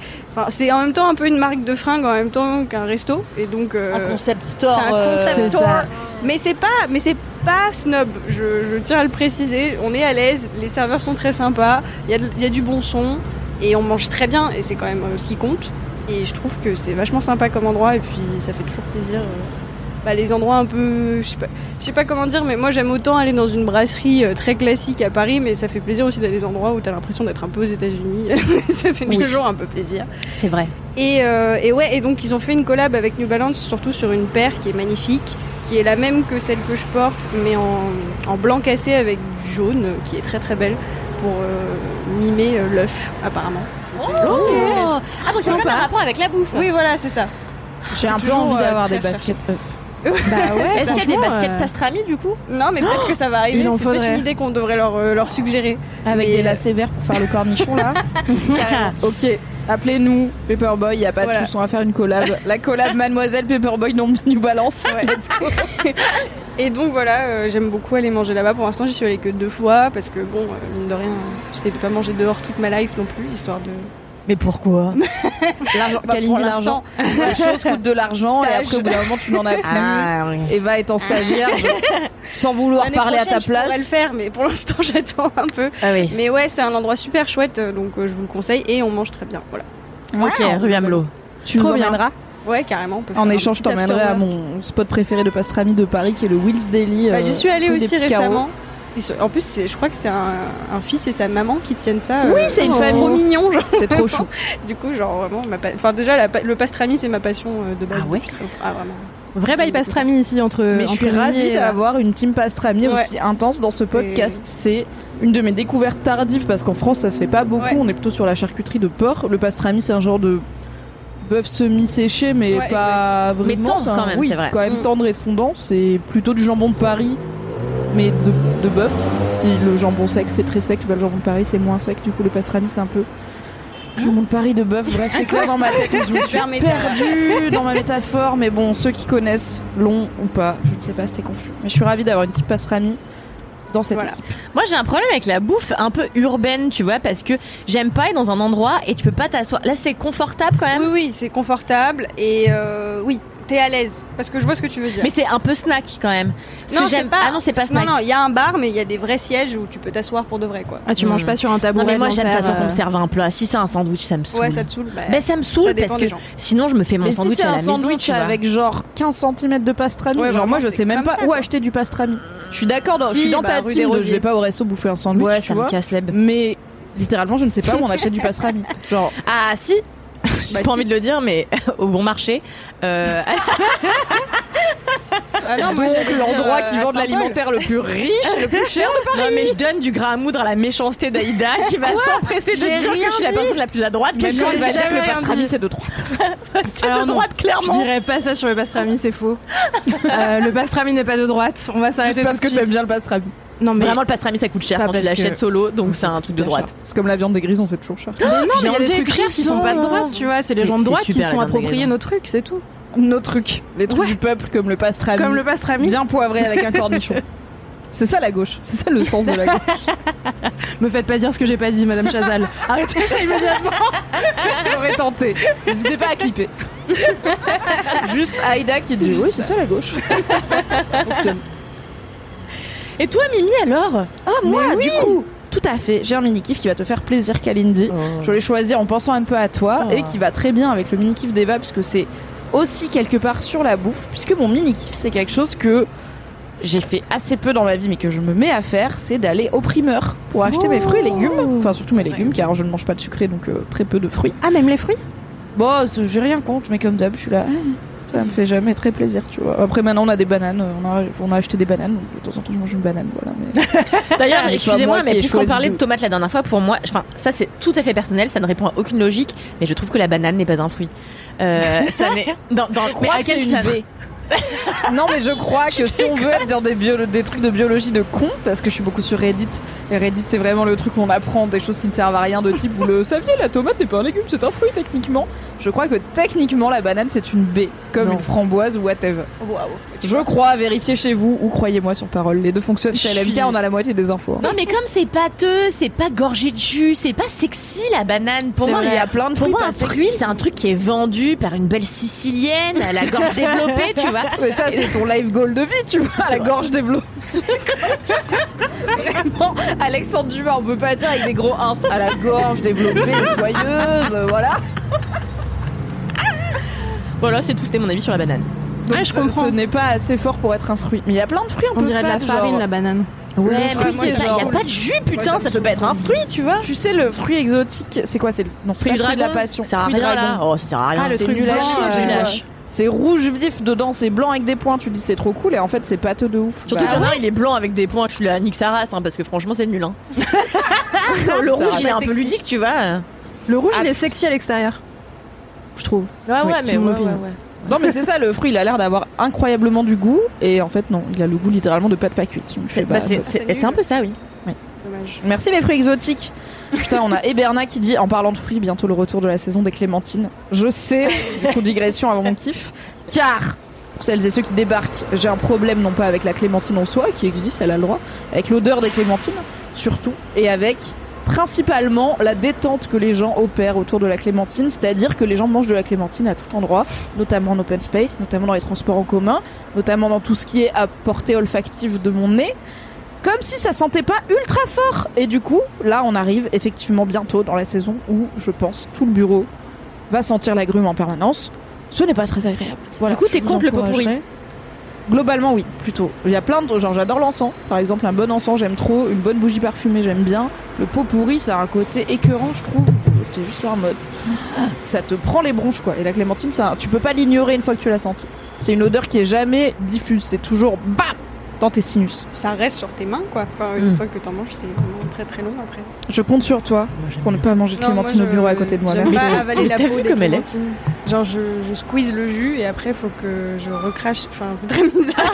du coup, j'en mange pas parce que c'est complètement Pas en dégueulasse. j'imagine, en tout voilà, cas. ça. Donc, je peux pas, je peux pas en manger. Être un process. Voilà. Oui, oui. Bah, ça me dégoûte euh, la peau d'une clémentine. euh, Enfin. Pas la peau de, de- non, la peau blanche là. ouais, euh, ça me des... dégoûte. Ah, Je peux pas l'opercule. manger des oranges. T'es des plus quartiers d'orange quoi. Ouais, ouais, non, je peux pas. C'est. Voilà. Bon. Moi J'aime bien la banane. Du coup, je vais me retenir. Bah, euh, tout le monde aime bien. Non, mais tout le monde se retient une semaine et puis après l'aventure, l'habitude revient au galop et puis je souffrirai dans mon coin. Non mais en plus j'avoue les gens sont particulièrement chill avec les pots de clémentine parce que genre ça sent bon et du coup les gens adorent laisser leur pot de clémentine euh, sur leur bureau comme si on allait laisser une peau de banane euh, dégueu tu vois. On est d'accord. Oh mais c'est Noël, ça sent Genre la banane ça sent un peu bon. Personne Non, ne laisse traîner la banane, banane, c'est banane. horrible. C'est Non horrible. bah je sais pas, ça sent sucré comme un fruit quoi. Non, ça sent affreux. Mon chat, il, il fait des, des gags réflexes de vomi quand il s'approche d'une banane. il fait exactement ça, tu l'as très bien fait, Eva. J'aimerais avoir une vidéo de ce chat afin de le mettre sur Ah, mais je Instagram le de fais. Dès que j'ai des bananes chez moi, je le fais parce que ça me fait rire, je suis horrible. mais je lui approche un peu de la tête comme ça, il fait. Ah, ah. c'est immonde C'est trop marrant. Et Ah, je fais un peu la même chose parce que je trouve que la banane pue, enfin, je le comprends, tu vois. Après, moi, je les mange, enfin, je fais pas ça, mais bref. Je me sens seule dans, mon- dans ma team banane. Anyway, je me suis remise, ou je me suis mise plutôt pour être honnête, pour la première fois de ma vie, à aller au primeur. Parce que moi, mon habitude de consommation de bouffe, c'est enfin, d'a- de- d'acheter des ingrédients, c'est principalement quand même les supermarchés, on va pas se mentir. Je partage avec Alix Martino une passion Lidl vibrante et vivante, mais il se trouve que là où j'habite actuellement, le Lidl est trop loin pour que ce soit marrant d'y aller, puisqu'en plus, quand je vais à Lidl, je fais des courses pour deux semaines et du coup c'est très lourd à trimballer. Autant quand je suis chez moi, il est littéralement en bas de chez moi, donc c'est facile. Euh, là où je loge actuellement, c'est plus compliqué. Et il y a un supermarché à côté, mais c'est un monoprix parisien du dixième de con. Donc j'ai fait pour la première fois des courses là-bas pour trois jours. J'en ai eu pour autant que 10 jours à Lidl. J'ai fait ah le budget course donc est en augmentation immédiate. Très bien. Donc je suis habituée au supermarché que ce soit hard discount ou euh, normal ou fancy genre monop. Et au marché, j'aime bien les marchés, mais à Paris j'ai jamais fait de marché de ma vie parce que déjà, enfin, je sais pas où ils sont. Ça me, je, je travaille très le dimanche, ça vraiment me pour saoule. apprendre sur les marchés. Oui, oui, non mais je l'ai googlé en plus, je crois qu'il y en a un derrière chez moi, mais je sais pas, j'ai pas eu la vibe, je crois que ça me donne pas envie, et puis il faut y aller avant 13h, moi je me réveille à midi le, le week-end, enfin, ce n'est pas compatible avec mon mode de vie, du coup j'étais à faire mes courses à Lidl, et là il se trouve que, là où je loge actuellement, il y a certains monoprix, mais il y a surtout un primeur en bas, et après 6 mois à passer devant sans jamais rentrer et sans jamais rien acheter, j'ai fini par me dire, bon pour une fois je vais faire juste les courses produits frais euh, au primeur et voir ce que ça donne déjà, c'est pas cher. C'est ouf. C'est vraiment très peu cher le primeur. Prix marché plus, donc ça va. On est ravis par rapport à Monoprix où ça chiffre quand même très vite. Et j'aime bien les primeurs parce que je me dis, j'ai dans ma tête, je me dis, ils ont quelque part la meilleure vie. Ils sont là toute la journée, ils reçoivent des fruits et des légumes. Ils les mettent un peu joliment sur leur étal. Genre tous les matins quand je vais, les jours où je vais au bureau, je passe devant le primeur, on se dit bonjour, il est en train de disposer ses petits poireaux, ses petites courges, et je suis là. Mais c'est quand même une vie sympa. Moi, je vais prendre le métro pour être dans un open space avec des néons, pour travailler sur un ordi. Lui, il est là, il a un truc, c'est simple, il y a des bons produits, il y a des gens qui viennent les acheter. On est ravis. Et je trouve que le primeur a ça de cool que, comme t'as pas besoin, enfin le mien en tout cas a des étals extérieurs, mais comme la majorité des primeurs, donc t'as pas besoin d'y rentrer. Et donc t'as un peu un tour des saisons qui passent à chaque fois. C'est vrai. Et là, vu que ça fait un an quasiment que je loge très régulièrement, là où je loge, c'est chez mon mec. Voilà, on va arrêter de faire des mystères. Je suis pas à l'hôtel 5 étoiles. Comme ça fait un an que mon mec a son nouvel appart et que j'y suis souvent, Et bah du coup, le primeur, j'ai enfin fait le tour de toutes les saisons. Et là, évidemment, je suis ravie parce que les citrouilles se réinvitent chez le primeur et qu'il a toujours une petite barquette de ces petites courges décoratives qui servent à, qui servent à rien à manger, mais qui sont juste jolies, là, les petites cucurbitacées de con. Et il en a toujours une barquette devant son truc pendant tout l'automne. Et là, ce matin, en venant au bureau, j'ai vu la première citrouille chez le primeur. Et je me suis dit, ça va être mon kiff d'aller au primeur. En partie parce que c'est mon kiff l'automne et qui m'a rappelé que l'automne arrive. Donc on est ravis. Vrai. Mais aussi parce que je sais pas, je trouve ça sympa. Je suis pas dans le mode euh, oui, euh, de nos jours les gens se parlent plus et tout. Je suis la première à aller aux caisses automatiques quand je peux car je n'aime pas parler aux gens, je n'aime pas les gens, commencez à le savoir. je suis une personne globalement très timide et assez fermée à, à autrui, en tout cas de façon physique, par écrit sur internet, ça va très bien. Du coup, j'aime beaucoup les supermarchés qui me permettent d'interagir avec zéro être humain avant de repartir avec mes courses. Et si j'avais une voiture, j'irais clairement au drive, par exemple. Pourquoi se faire chier à aller dans le magasin? Mais là, comme c'est un petit truc et que c'est deux gars qui le tiennent et tout, on commence à faire ce qu'on appelle finalement du commerce de proximité. Donc on commence à se connaître un peu et il faut quand même être honnête. J'ai vécu un moment pas très reluisant chez mon primeur il y a deux jours, puisque j'ai été lui faire mes petites courses, et qu'au moment de payer, il y avait une maxi guêpe de connards qui Je que ça allait être un truc grave, putain.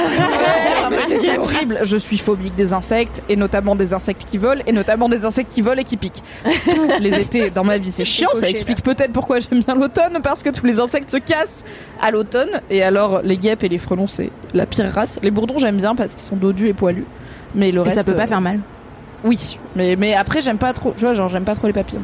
Ah, bah c'est dégueu, les papillons. flipper non, Ouais, mais tout ce qui, même les mouches, enfin, j'aime pas ce qu'ils volent, tu vois. Je suis, ouais, ouais, trop de pattes, ça vole et tout, c'est erratique, euh, tu sais jamais Ouais, où ils vont se poser. ouais. euh, ouais, ouais. horrible. et donc là, j'étais en train de payer, donc le gars, vraiment, il fallait que je reste là, et il y a une maxi guêpe du cul qui est sortie de la caisse de filles. Donc déjà, dans ma tête, j'avais un petit truc genre, peut-être dans ma vie, j'aimerais bien travailler dans un primeur, qui immédiatement a fait, non, je ne veux pas manipuler des caisses où des guêpes habitent dedans, donc probablement je ne serai jamais primeuse. Je sais pas comment on primeur au féminin, mais primeuse. Et du coup, j'ai vraiment fait oh là là Et j'ai fait deux mètres en arrière, donc je suis sortie de chez le primeur tout en lui tendant ma carte pour essayer de la biper sur le truc sans contact. C'était une longue humiliation et vraiment, il a regardé la guêpe, il m'a regardé, il m'a dit ça va. Et j'étais là.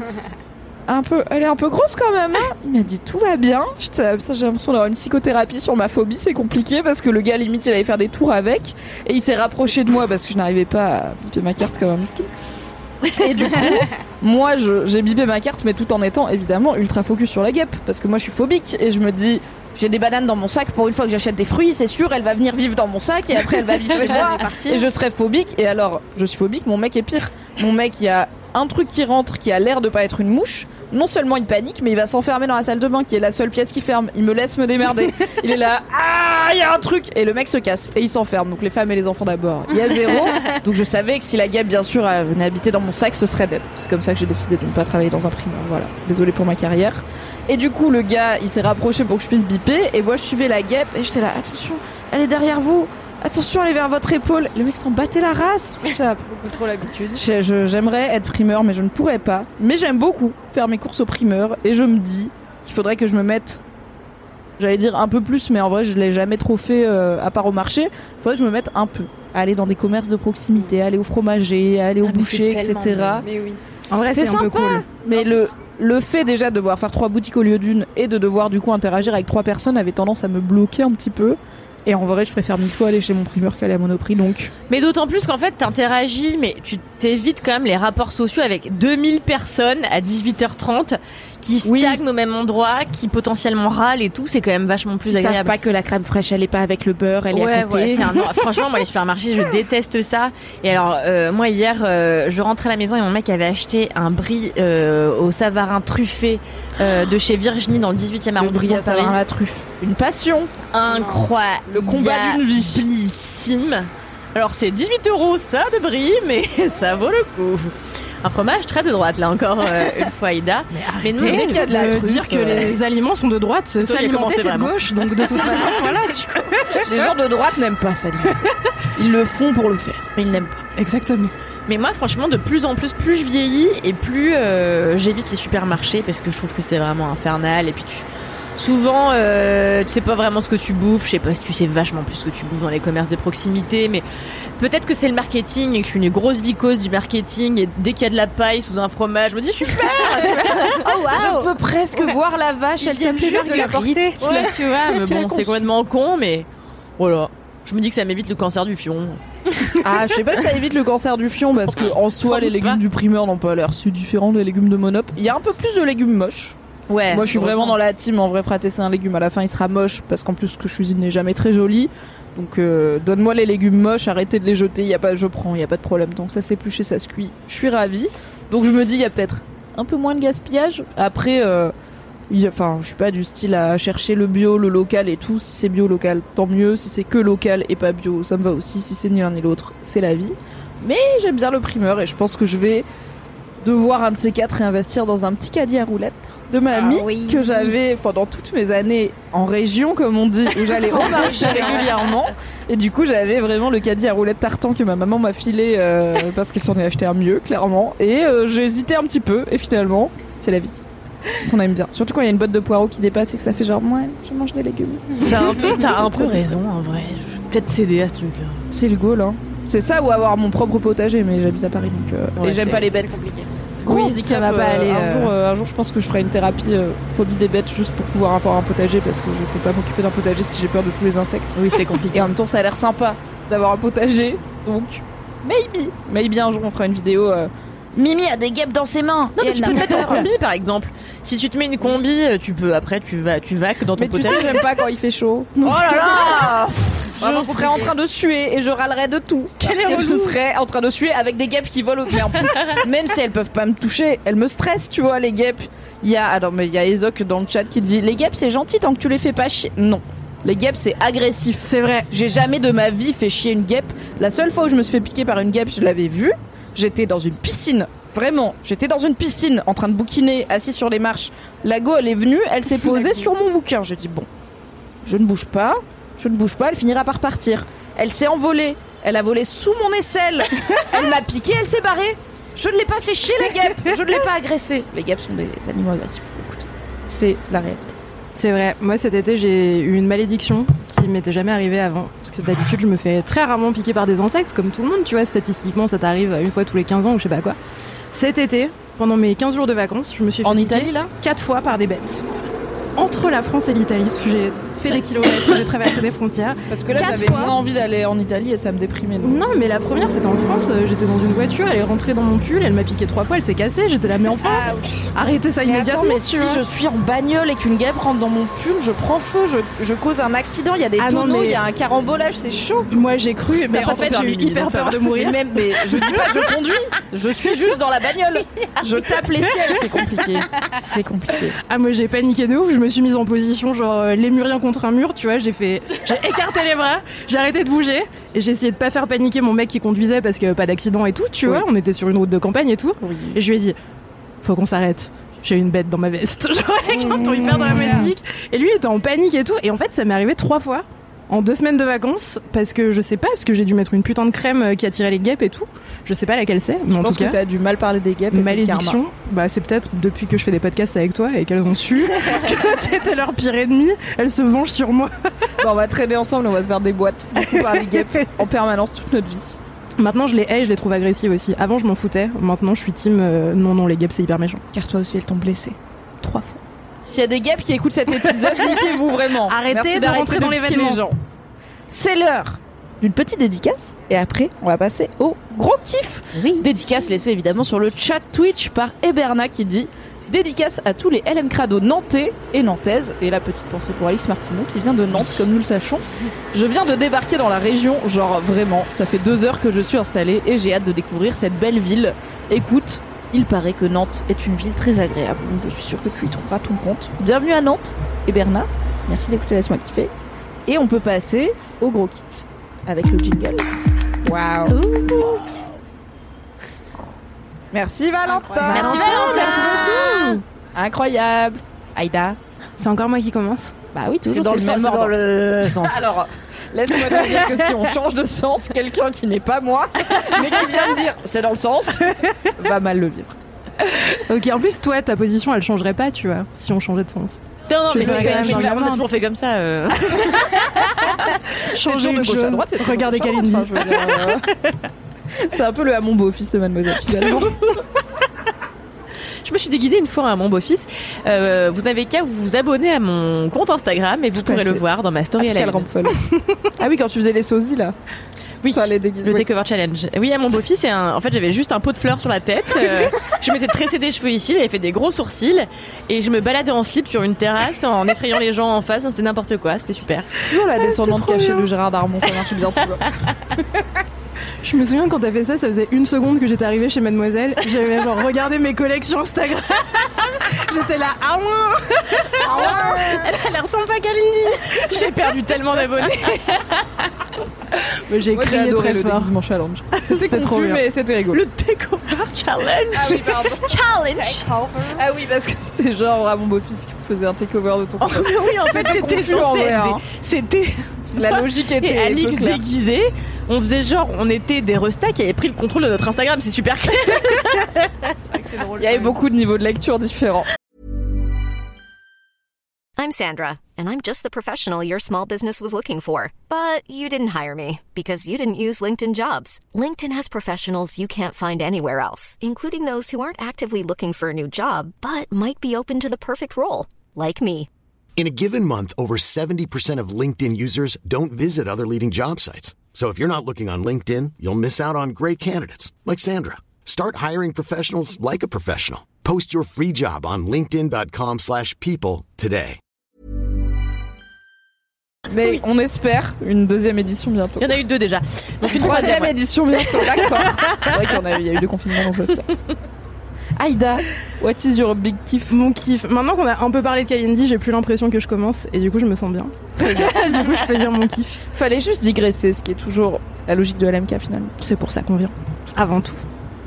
Euh, mon kiff, mon kiff est une étape de la vie. Ah là, ça faisait longtemps. Et oui. Euh, car j'ai changé ces derniers temps et il m'est arrivé un truc euh, incroyable dans ma vie qui est que j'ai appris à dire non. On dit non dans ma vie Nine. maintenant en 2021. Euh, un peu dans tout, mais principalement dans ma vie sociale. Euh, parce que en vrai, même si dans tous les épisodes d'LMK je dis euh, je suis un chat, je veux me rouler par terre, je veux faire rien du tout et manger, dormir et tout. En fait, dans la vraie vie, quand on me propose quelque chose, je dis absolument tout le temps oui. Euh, parce que j'aime bien, tu vois, en général, euh, les gens qui me proposent des choses me connaissent et je les aime et Propose pas un mythique nous avait Bertrand par exemple. ce serait hyper drôle. Ou une soirée à manger des bananes, visiblement. Avec ton chat. Mon chat et moi, en train de vomir. Un live Twitch, ma foi, euh, niche. Peut-être que je pourrais gagner de l'argent Je pense que t'aurais des subs, euh, mais de gens bizarres. ça, de ouf. Euh, J'y penserai. Et Voilà, reconversion, petite astuce. Euh, non, en vrai, je sais pas, les gens que j'aime me proposent de faire des choses que j'aime et du coup je dis oui à tout tout le temps.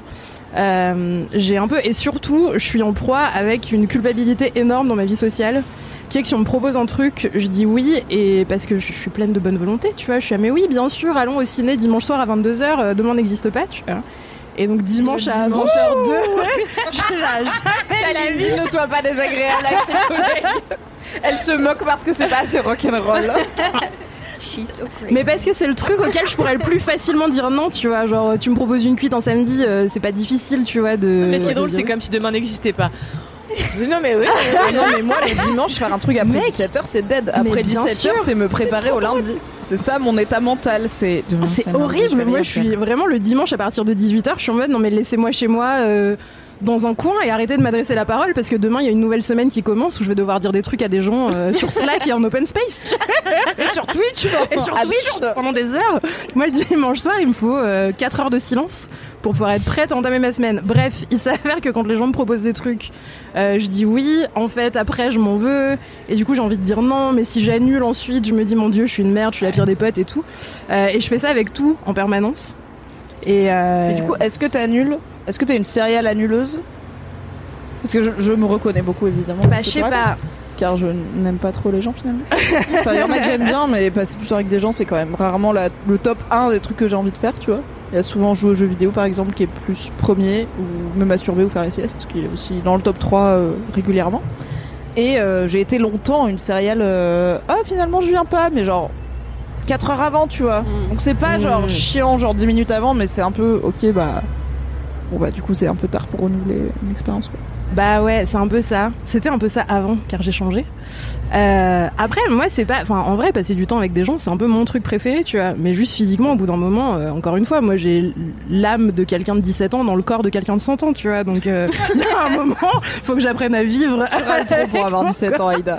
J'aime, j'aime la vision que tu as de toi, mais t'es trop ronchon pour avoir 17 ans. T'es ronchon comme quelqu'un Mais qui jamais vécu. aussi ronchon qu'à 17 Mais ans. oui, en tu plus, parles je suis pas Ah, ronchon, je suis j'avais- émo. Bien sûr. Ah, ben, émo, c'est pas Je suis pareil. émo, je suis pas ronchon depuis mes 17 ans. Ok. Je suis émo, je suis pas ronchon. Note pour ma Les ados sont très je suis émo, pas ronchon. Bien Les sûr. ados sont les plus ronchons. Ils sont fatigués, ils sont de mauvaise humeur. Pour moi, ils ont des opinions, mais tu vois, ronchon, il y a un côté un peu euh, flemme. Ah non, moi j'ai passé deux mois en colo euh, UCPA là, pour bosser. euh, je peux te dire que les ados. euh, tu vois, genre, moi je pensais que j'allais détester les petits parce que bah ils parlent fort et qu'ils écoutent rien, mais en vrai c'est c'est les plus grands qui sont insupportables. Ah ouais, Ils ont rien envie on de faire, ils traînent. et on a envie qu'ils nous trouvent cool, mais globalement ils sont là, hein quoi On n'est jamais assez cool pour eux, tout Et ils ont toujours les yeux à demi-clos. Je suis là, Ah vous pouvez oui. pas ouvrir les yeux, putain, c'est insupportable. Ça, c'est tu le vois. cannabis, hein, probablement. Non, non, non. Ce que j'ai entendu des jeunes de nos jours. Non, non, non, moi j'ai mon petit cousin, je peux t'assurer qu'il fume pas de cannabis, vraiment, je le saurais. Et vraiment, la dernière fois, je lui dis, écoute, ouvre tes yeux quand tu me parles, parce que c'est vraiment relou, tu vois. Enfin, je sais très bien que tu peux, t'as les mêmes yeux que moi, mais juste ouvre les yeux, tu vois, c'est insupportable. Regarde-moi quand je te parle, c'est ouvre les yeux vraiment. Quand tu vois, ah oui, j'ai adoré la Grèce. Oh là là, c'est un sup. La nonchalance les blasée. Ah ouais, la blasitude de l'adolescent. C'est vraiment le degré zéro du respect que tu peux exiger de quelqu'un. Même Ouvre les tu yeux quand tu me la parles. La barre est au sol. C'est vraiment ça, c'est vraiment ça. Euh, donc je suis une adolescente émo, mais j'ouvre les yeux quand même euh, quand je parle, car après Bravo. tout, j'ai quand même 29 ans dans la vraie vie.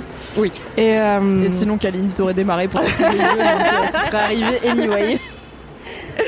Et, euh, et donc bref voilà, euh, ma, ma vie est une suite de, de culpabilité euh, terrifiante de moi qui dit non mais en fait je suis désolée, je suis trop fatiguée, je vais pas pouvoir venir. Euh, non mais en fait désolée, euh, à force de dire oui à tout, j'ai fini par m'endormir et, euh, et pas réussir à, à vivre finalement.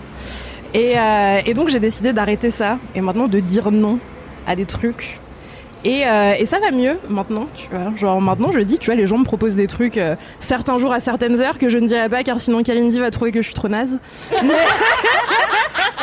pour certaines activités que je ne mentionnerai pas, euh, qui sont toutes incroyablement folles, ok, mais je te les dirai pas. Bah ouais, non, mais le saut en parachute du dimanche 1h du match, il est quand même un peu tight, tu vois. Ah non, mais clairement, enfin, il y a un moment. Faut euh, aller à Dubaï et tout, après faut être au taf à 9h. les allers-retours en jet juste avant le travail, tout ça, moi j'arrête. J'arrête. Et, euh, et, euh, et c'est vachement bien en fait. Euh, voilà, maintenant j'apprends à dire aux gens, tu vois, les gens me disent Aïda, tu fais quoi cette semaine et tout. Je dis je dors. Je dors de manière très Rien de prévu. Je dors. Et je n'aurai rien de prévu. C'est ça le planning de la semaine. Des fois, je dis aux gens, s'il vous plaît, arrêtez de me proposer des trucs. Parce que je suis au bout de ma vie, j'ai envie de dormir. Et genre, vraiment, cette semaine m'appelle pas. Et ils le font. Et c'est vachement bien aussi, parce que du coup, je ne culpabilise plus. Je vis une vie sereine. Euh, voilà, tout va mieux dans mes vies so- ma vie sociale est apaisée. Et, euh, et au final, c'est très bien aussi parce que je peux zoner chez moi et rien foutre sans culpabilité. Parce qu'avant, dès que je le faisais, je m'en voulais de ouf. Parce que je me disais, Aïda, t'es vraiment une merde. Il y a machin qui voulait boire un coup euh, pour te parler de ses problèmes de couple. Et toi, là, t'es en slop euh, dans ton lit en train de mater une série que t'as déjà vue 14 fois, tu vois, t'es pas une bonne pote. Maintenant, comme j'ai dit non avant, je peux le faire sans m'en vouloir, en détente totale. Et, et c'est vachement bien finalement. Peut-être que c'est la vie que tout le monde mène, je sais pas, je sais pas comment vivent les autres. Moi j'ai l'impression que c'est un exploit en vrai, je pense que les gens dans le chat ils sont là, ouais, Ida t'es trop bizarre. euh. Alors Tout non, parce qu'il y a les autres qui disent, moi quand on me propose un truc où je suis pas sûre de vouloir aller, je ghost jusqu'à être sûre d'y aller ou qu'il soit trop tard pour accepter. Une technique Ah, comme une autre technique. finalement. Mais la culpabilité, maybe, maybe. Mais avec le ghosting, enfin, Ah, le tu peux pas. Moi, je le vis pas bien quand je le fais. hein. Bah ouais, Ah, ouais, c'est horrible, après, justement. Je, je sais que je vais pas venir, mais je peux pas dire non. Et après, t'es vraiment pas bien. Bah ouais, c'est horrible. Et puis du coup, tu fais quoi le jour même, tu vois? Parce que les gens ils t'appellent quand t'as dit peut-être, ils sont là, bon alors tu viens ce soir? Et toi t'es là, ah je suis désolée, je- j'ai la gastro. Ouais. Non, c'est pas vrai, t'as pas du Mais tout la gastro, ils le savent. T'as dit peut-être, donc tu peux dire bah, finalement non, tu vois. Ouais, mais c'est horrible. Ouais, Mais je pense. Passons la parole à Kalindi. Parce que moi je sais que je suis dans ta team, tu vois, je suis là, évidemment, euh, c'est bien de dire non à des trucs, évidemment des fois c'est dur, etc. Mais est-ce que pour vous c'est relatable ou pas? Non mais moi je suis, je suis un peu comme vous en vrai et j'ai le faux mot de ouf donc euh, je, je veux toujours tout faire en fait après je me décomme. Non mais je suis un peu comme vous donc franchement j'aurais pas de lumière à vous apporter. hein. Mm. Non, moi j'ai j'ai ce truc où quand j'étais plus jeune, moi je savais que mon père allait dire non quand je devais sortir. Et du coup, vraiment, je disais ouais, peut-être, ouais, carrément. Et puis à chaque fois, j'étais, Eh, mon père va dire non, vraiment. Et du coup, c'était horrible. Et après, on a un peu arrêté de me proposer des trucs. Et après, récemment, franchement, j'ai vachement profité du fait qu'on me reproposait vachement de sortir. Bah ouais. Et du coup, oui, il y a ce truc de, de vouloir un peu trop euh, remplir euh, l'emploi du temps au point où tu te dis ah, mais c'est quand que je dors en fait? Ouais c'est ça c'est éreintant en vrai. Bah ouais, c'est ça. Mais en même temps, euh, c'est des choix. Mais ça fait du bien de dire non à l'avance pour pas culpabiliser et kiffer de regarder Colanta ou autre. Mais oui, en plus moi je suis quelqu'un de très mal organisé. Tout le monde Comme ça, fout. personne ne vous invite. Exactement. Mais non parce que c'est bien d'avoir le choix, tu vois. Quand Non mais exactement. Mais, euh, mais oui, voilà, parce que en plus je suis très mal organisée et du coup même maintenant que je dis non, je dis non à une personne, mais en fait j'ai déjà prévu un truc le même jour, euh, à la même heure, au même endroit avec trois personnes euh, à qui j'ai oublié de dire non. Et du coup ça me permet. Heureusement que t'as dit non. Ouais, voilà. du coup ça m'aide un peu aussi à arrêter de prévoir mille trucs en même temps avec mille gens. Bref, euh, voilà, vachement bien, euh, vachement bien de dire non, c'est important. Mais est-ce Et oui, dis-moi, vas-y. Mais je me dis, est-ce qu'il faudrait pas normaliser, euh, parmi les gens qu'on aime et qu'on connaît, le fait de pouvoir dire, je pose une option, tu vois, comme pour les trains, de dire, mais tu sais, on t'invite et tu dis le maybe. Tu fais le peut-être de l'événement Facebook qui fait chier tout le monde, mais honnêtement, tu dis à la personne, en vrai, ça a l'air cool. Je sais pas si j'aurai l'énergie ce jour-là. Vas-y, on se redit ce jour-là, et peut-être je te dirais non, j'ai pas l'énergie, sans inventer un mytho, tu vois, genre ah non, j'ai la gastro, non, j'ai autre chose, juste dire non, j'ai envie d'être en slip devant Colanta. C'est ça la soirée qui me permet d'être moi-même et d'être la personne dont tu as besoin quand tu veux râler sur ton couple en fait pour avoir cette énergie là il faut que j'ai des soirées en slip devant Colanta de temps en temps et pas dire je pose une option en mode si jamais j'ai mieux parce Oui, que en vrai ton mieux c'est manger de En fait, il y a tellement de critères dans ce truc-là. Enfin, il y a tellement de facteurs de c'est c'est peu possible. Parce que quand tu dis peut-être, en vrai, peut-être que la personne, elle a proposé Kawat. Bah donc ouais, tu c'est la ça. laisses dans la merde si potentiellement elle avait prévu de faire juste ce truc-là avec toi. Enfin, mais moi, après je- la je trouve que personne elle est aussi en capacité de te dire bon en vrai là-dessus j'ai besoin d'un oui ou non comme ça je Oui, sais ce que je fais autrement tu vois C'est vrai. C'est y a rien que je- c'est pour ça que je dis les gens que t'aimes vraiment bien et que tu connais bien genre je me vois faire ça avec mes très bonnes potes mais pas forcément avec euh, des gens que je vois deux trois fois par an où on- bon bah oui on n'est pas assez proche pour que je puisse dire je pose une option sur ton invitation peut-être ça va être chiant j'aurais pas envie de venir voilà. On s'en voudra pas on reste amis on n'est pas amis déjà de base donc euh, probablement qu'on va pas rester amis. Mais je pense que avec les gens proches on peut peut-être bah après je sais pas il y a Yacine Touy qui dit euh, non pas l'option c'est horriblement vexant Je suis un peu d'accord. Je suis assez d'accord aussi. Bah oui. J'aimerais pas qu'on me dise ça, tu vois. ouais je comprends Je me dirais, non mais attends frère, enfin mon temps il est précieux aussi, tu vois. On travaille tous, on a tous euh, pas beaucoup de temps à accorder Non, mais aux je autres. pensais pas forcément un tête à tête, tu vois. C'est plus genre, eh, on va au bar avec des potes, euh, tel soir tu viens. Ouais, oui, ok, mais, mais moi, la a soirée elle arrive euh, quoi qu'il arrive. Mais effectivement, si c'est un tête à tête, c'est pas dingue. Mais même la soirée, moi si je suis pas là, les gens viennent pas donc. C'est vrai que j'ai pas ce problème dans ma vie, mais je comprends que Non, c'est faux, les gens passent des très bonnes soirées. C'est pas grave, je leur en veux pas. des moins bonnes soirées quand même. Probablement, je ne sais pas. On verra au prochain live Twitch si je suis pas là. J'ai vu un tweet l'autre jour qui disait la vie d'adulte, c'est dire cette semaine est zinzin, mais t'inquiète, euh, la semaine prochaine ça va se calmer toutes les semaines jusqu'à ce que tu meurs. Et c'est vraiment, moi j'ai, je sais dire non maintenant, mais j'ai tendance à, comme j'ai appris à prendre de l'avance dans ma vie, à avoir un agenda. Je cale des trucs pour dans longtemps en me disant c'est dans longtemps. Et dans longtemps arrive. Et genre, je me retrouve avec une semaine où j'ai tous mes soirs de prix, que des trucs que j'ai calés il y a deux mois ou décalés deux fois déjà. Et je suis là, ah, je suis coincée en fait. Vraiment, je suis canne. Je vais faire des trucs tous les soirs cette semaine parce que c'est des trucs sympas et ce serait trop euh, risque. Enfin, il y aurait trop de conséquences à rebouger ou à. re- Enfin, au bout d'un moment, t'as vraiment l'air de la meuf pas fiable. Donc je me force et je regrette 4000 le jeudi. Je suis au bout de mon énergie. Je- je- Pourquoi j'ai fait ça? Généralement, il y a Alem qui a le jeudi comme ça, let's go. Cette semaine, ça va, on est bien. Ça me sorti deux fois, mais ça va. et euh, du coup, je suis au stade. Je sais dire non, mais comme tout a l'air cool, je dis oui, mais plus tard. Sauf que quand plus tard arrive, j'ai dit oui plus tard à tout, et du coup, je me retrouve dans le même problème de bah j'ai mes deux semaines qui sont blindées quoi. Et après, mon astuce, c'est de rien mettre le week-end, en vrai. Je Ah fais ouais. des trucs les soirs de semaine, Ah le week-end, ouais. j'ai rarement des trucs. C'est vraiment rare que je doive déjà me lever un samedi ou un dimanche, c'est dead, sachant que je dors jusqu'à midi, donc un déj, ça veut dire je me lève. Genre là, j'ai un déjeuner samedi, j'ai dit à mon mec, samedi pour info, je vais déjeuner, je pense que le temps que je rentre, il dormira encore, tu vois. On est sur de la grasse mat 4000, et en même temps, on se couche tard le vendredi, donc ça se tient. Mais sinon, je me mets rien le week-end. Parce que juste pour moi, justement, en fait, quand je sors du bureau j'ai ou, du, ou du taf, même quand je télétravaille, j'ai l'énergie, tu vois. Je me suis levée, j'ai bu du café, j'ai taffé, donc mon cerveau il est réveillé, j'ai l'énergie. Je me dis, ouais, j'ai envie d'aller boire un coup en terrasse. Le samedi, quand je suis en slip en train de jouer à Star du Valais pour la 208e heure consécutive, j'ai pas du tout envie de sortir de ça et j'ai pas du tout l'énergie de faire un truc sociable. Donc mon astuce, c'est dire oui à tout en semaine et le week-end, euh, c'est le week-end même pour les potes, quoi. Genre, c'est non, c'est dimanche. Ah, moi, c'est l'inverse, tu vois. Mais ça, encore une fois, c'est mon corps de centenaire où euh, si je vais boire des coups Je un mardi soir, ensuite toi, le mercredi. Mimi, ton âme est plus vieille que moi, ton corps est plus jeune que moi. Ah, mon âme est plus vieille que la tienne. Ça se tient. Bah oui, j'ai Je vais 17 ans. vraiment, oui. Dans mon âme. Et J'ai vraiment parlé de mon caddie de mamie que j'avais. à 10 ans, donc ça se tient. Un indice. Un indice chez vous, tout à fait. Non, mais c'est Euh, important d'apprendre à dire non. hein. Moi, c'est un truc sur lequel je travaille encore, alors que je fais genre, tu vois. En vrai, je suis incapable de dire non, mais même à rien. Mais c'est pire, tu dis non et après tu dis oui, lundi on devait boire un coup. Tu m'as dit le matin, en fait finalement non. Et à 17h, tu me dis bah oui, on va boire un coup. Pas du tout, on a bu du vin. Bon. Le nom était accepté, validé, il n'y avait pas de piège, tu vois. Bah mais ouais, quand même non, mais- dessus. Mais ça, ça va, hein, comme c'est juste, tu vois, je dis même jamais non aux gens dans la rue. Euh, Par exemple, tous les gens qui me vendent des cartes postales de trucs, je m'en bats les Oh steaks, et au dernier moment, ils me disent c'est 5 euros, je suis là, ah, euh, ok.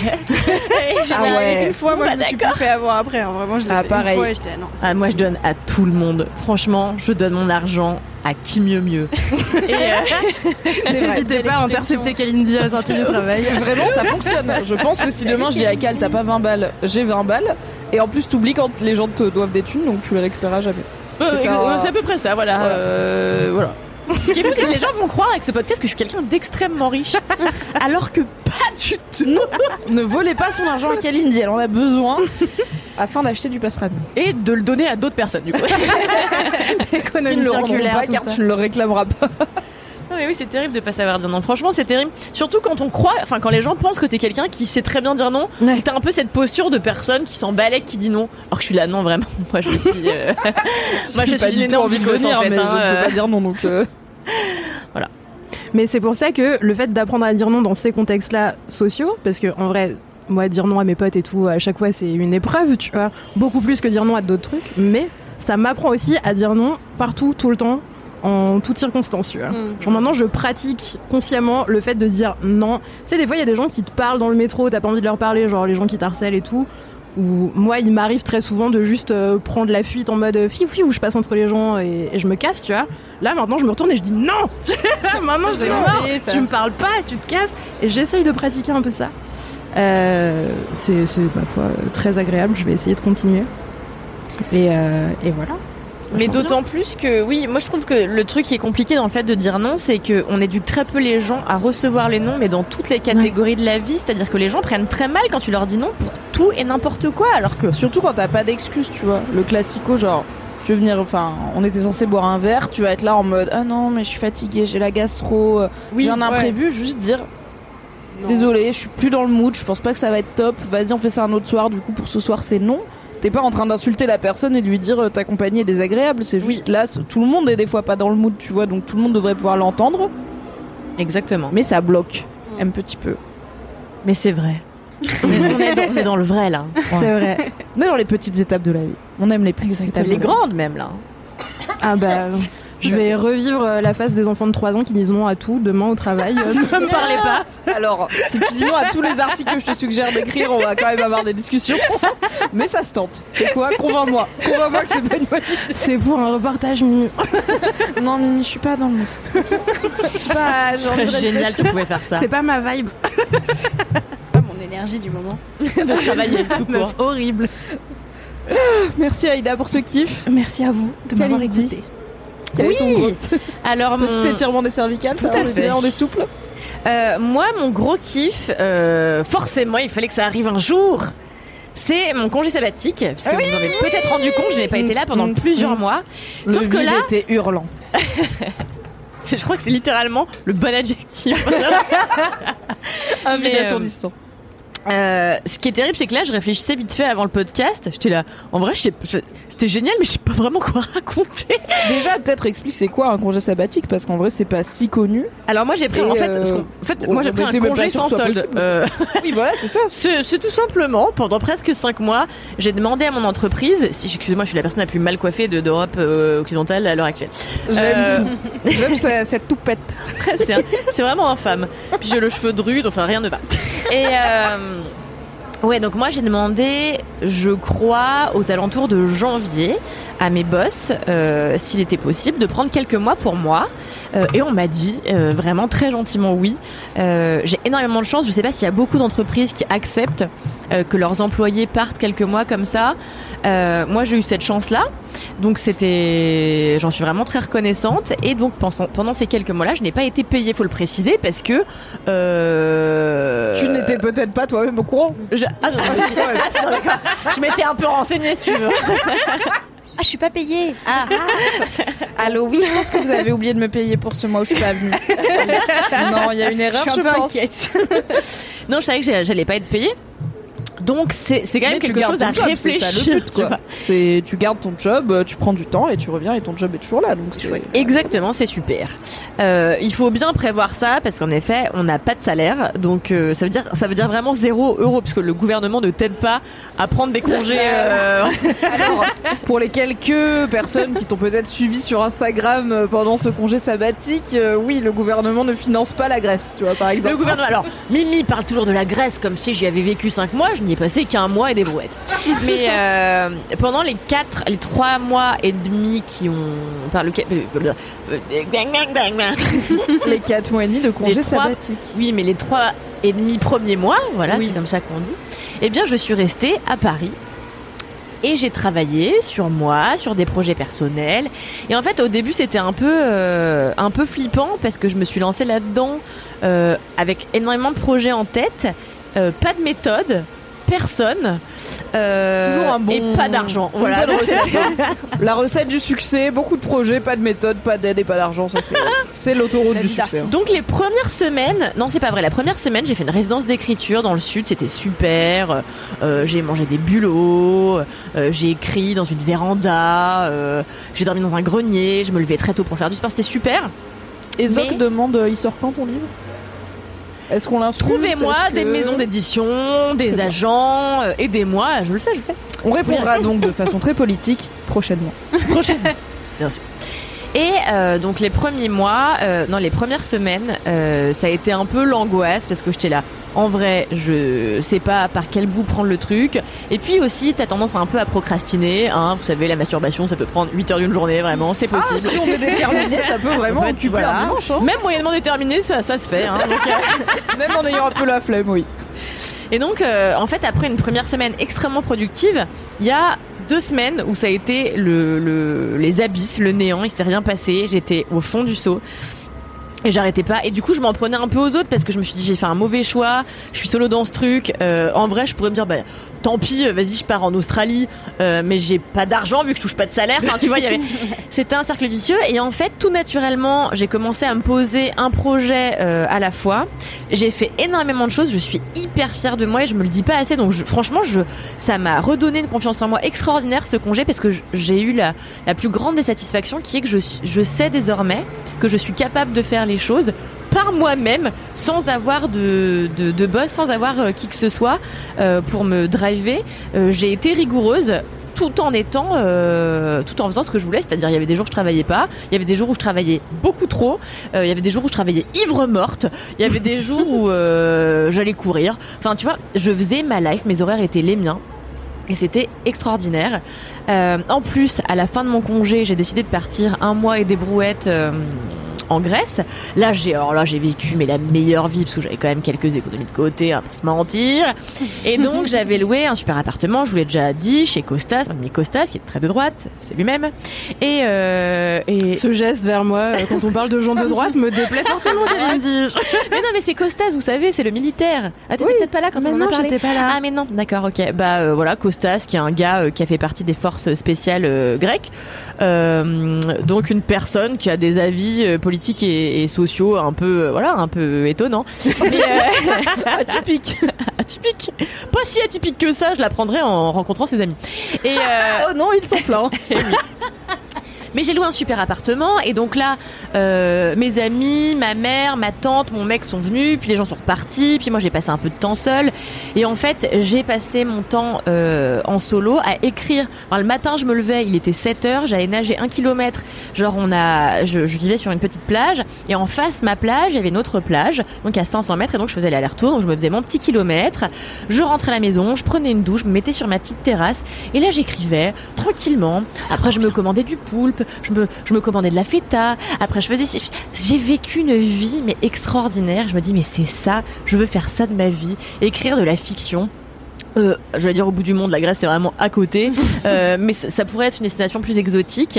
Euh, en tout cas, euh, franchement, je reviens de ce congé ultra reboosté et je pense que ça me donne de nouvelles perspectives, non seulement pour ce que j'imagine que ma vie sera euh, plus tard, mais aussi pour ma vie à, à, à- à l'instant T, c'est-à-dire même chez Mademoiselle, il y a des trucs qui me lassaient, évidemment, ça, ça fait 4 ans et des brouettes que je suis là. Euh, Il y avait des choses qui me lassaient de mon boulot quotidien euh, avant de partir, des choses qui ne me lassent plus, ou en tout cas plus de la même manière aujourd'hui, parce que j'ai pris le temps d'aérer mon cerveau, de faire des choses qui ne concernaient que moi et mes envies personnelles, et je trouve que ça recentre énormément, je trouve que ça ouvre de nouvelles portes mentales. Et puis aussi, c'est, euh, enfin, je vais encore en parler, mais dans la méthode Libérez votre créativité de, de, de Julia Cameron, putain, je me deviens, mais bègue, euh, de Julia Cameron. Mais non, tu sais, on a, j'y pense parce Oui. que ça m'arrive tout le temps pendant ce podcast et ça m'arrive tout le temps dans la vie. On a publié un article qui explique que on perd plus nos mots parce que avec le Covid et tout, on a passé plus de temps à parler à l'écrit. Et apparemment, il y a un pic de recherche Google de pourquoi je perds mes mots dans plein de langues différentes parce qu'en fait, on a moins l'habitude de se parler à l'oral et du coup, on bafouille un peu plus et on Mais est un c'est peu fou, plus hein. bègue. Mais même les noms d'acteurs et tout, je suis là, attends, mais c'est pas possible ce gars là, je trouve plus personne. Ce gars-là. bon. Euh, oui, donc dans la méthode de Julia Cameron, libérer votre créativité, euh, elle dit qu'en fait, le, ce qui permet à un artiste ou à un, créateur enfin peu importe la création, de fonctionner, c'est de remplir ce qu'elle appelle le puits mental. Et qu'en fait, à force de faire toujours les mêmes tâches au quotidien, à force de, euh, bah, rentrer dans la monotonie, on, se, on vide ce puits et on ne le remplit plus. Et là, j'ai pris plusieurs mois à remplir le puits. Non seulement parce que j'écrivais des trucs euh, qui, qui, m'intéressaient vachement, mais aussi parce que je prenais le temps d'aller me balader. J'ai fait vachement de yoga, j'ai fait euh, vachement de trucs que j'avais pas l'habitude de faire. J'ai découvert des paysages, je prenais des pauses dans la journée pour aller marcher deux heures. Voilà. Et en fait, en faisant plein de trucs comme ça, j'ai rempli le puits de plusieurs réflexions, de plusieurs images, de plusieurs interactions, de plusieurs personnes. Et en réalité, j'ai l'impression de voir la vie un tout petit peu plus différemment qu'avant. Ça va sans doute re- revenir au point zéro euh, là, là, dans deux semaines. Mais en tout cas, euh, ce, truc-là a été extrêmement bénéfique. Et je sais pas si tout le monde a le luxe de pouvoir le faire. La réponse est sans doute non. Mais si vous avez le luxe de le faire et que vous avez des employeurs aussi sympas que les miens, je trouve que c'est vraiment quelque chose à essayer parce que ça, ça c'est un vrai courant d'air frais dans la tête. Et ça, on le mérite tous, d'après moi. Oui. Aïda. Rien, je te regarde euh, parce que je bois tes paroles, Kalindi. C'est évidemment. Est-ce que tout ce que tu racontes a l'air trop bien? Moi Bah aussi, oui, j'ai envie d'être en Grèce et nager un kilomètre par jour, et manger de la feta et du poulpe. Elle a vraiment retenu que ça et pas j'étais en déprime les deux premières semaines, j'étais vraiment une grosse merde. Non, ça je m'en fous. Repars de la plage, s'il te plaît. Redis les trucs un peu euh, sympas là.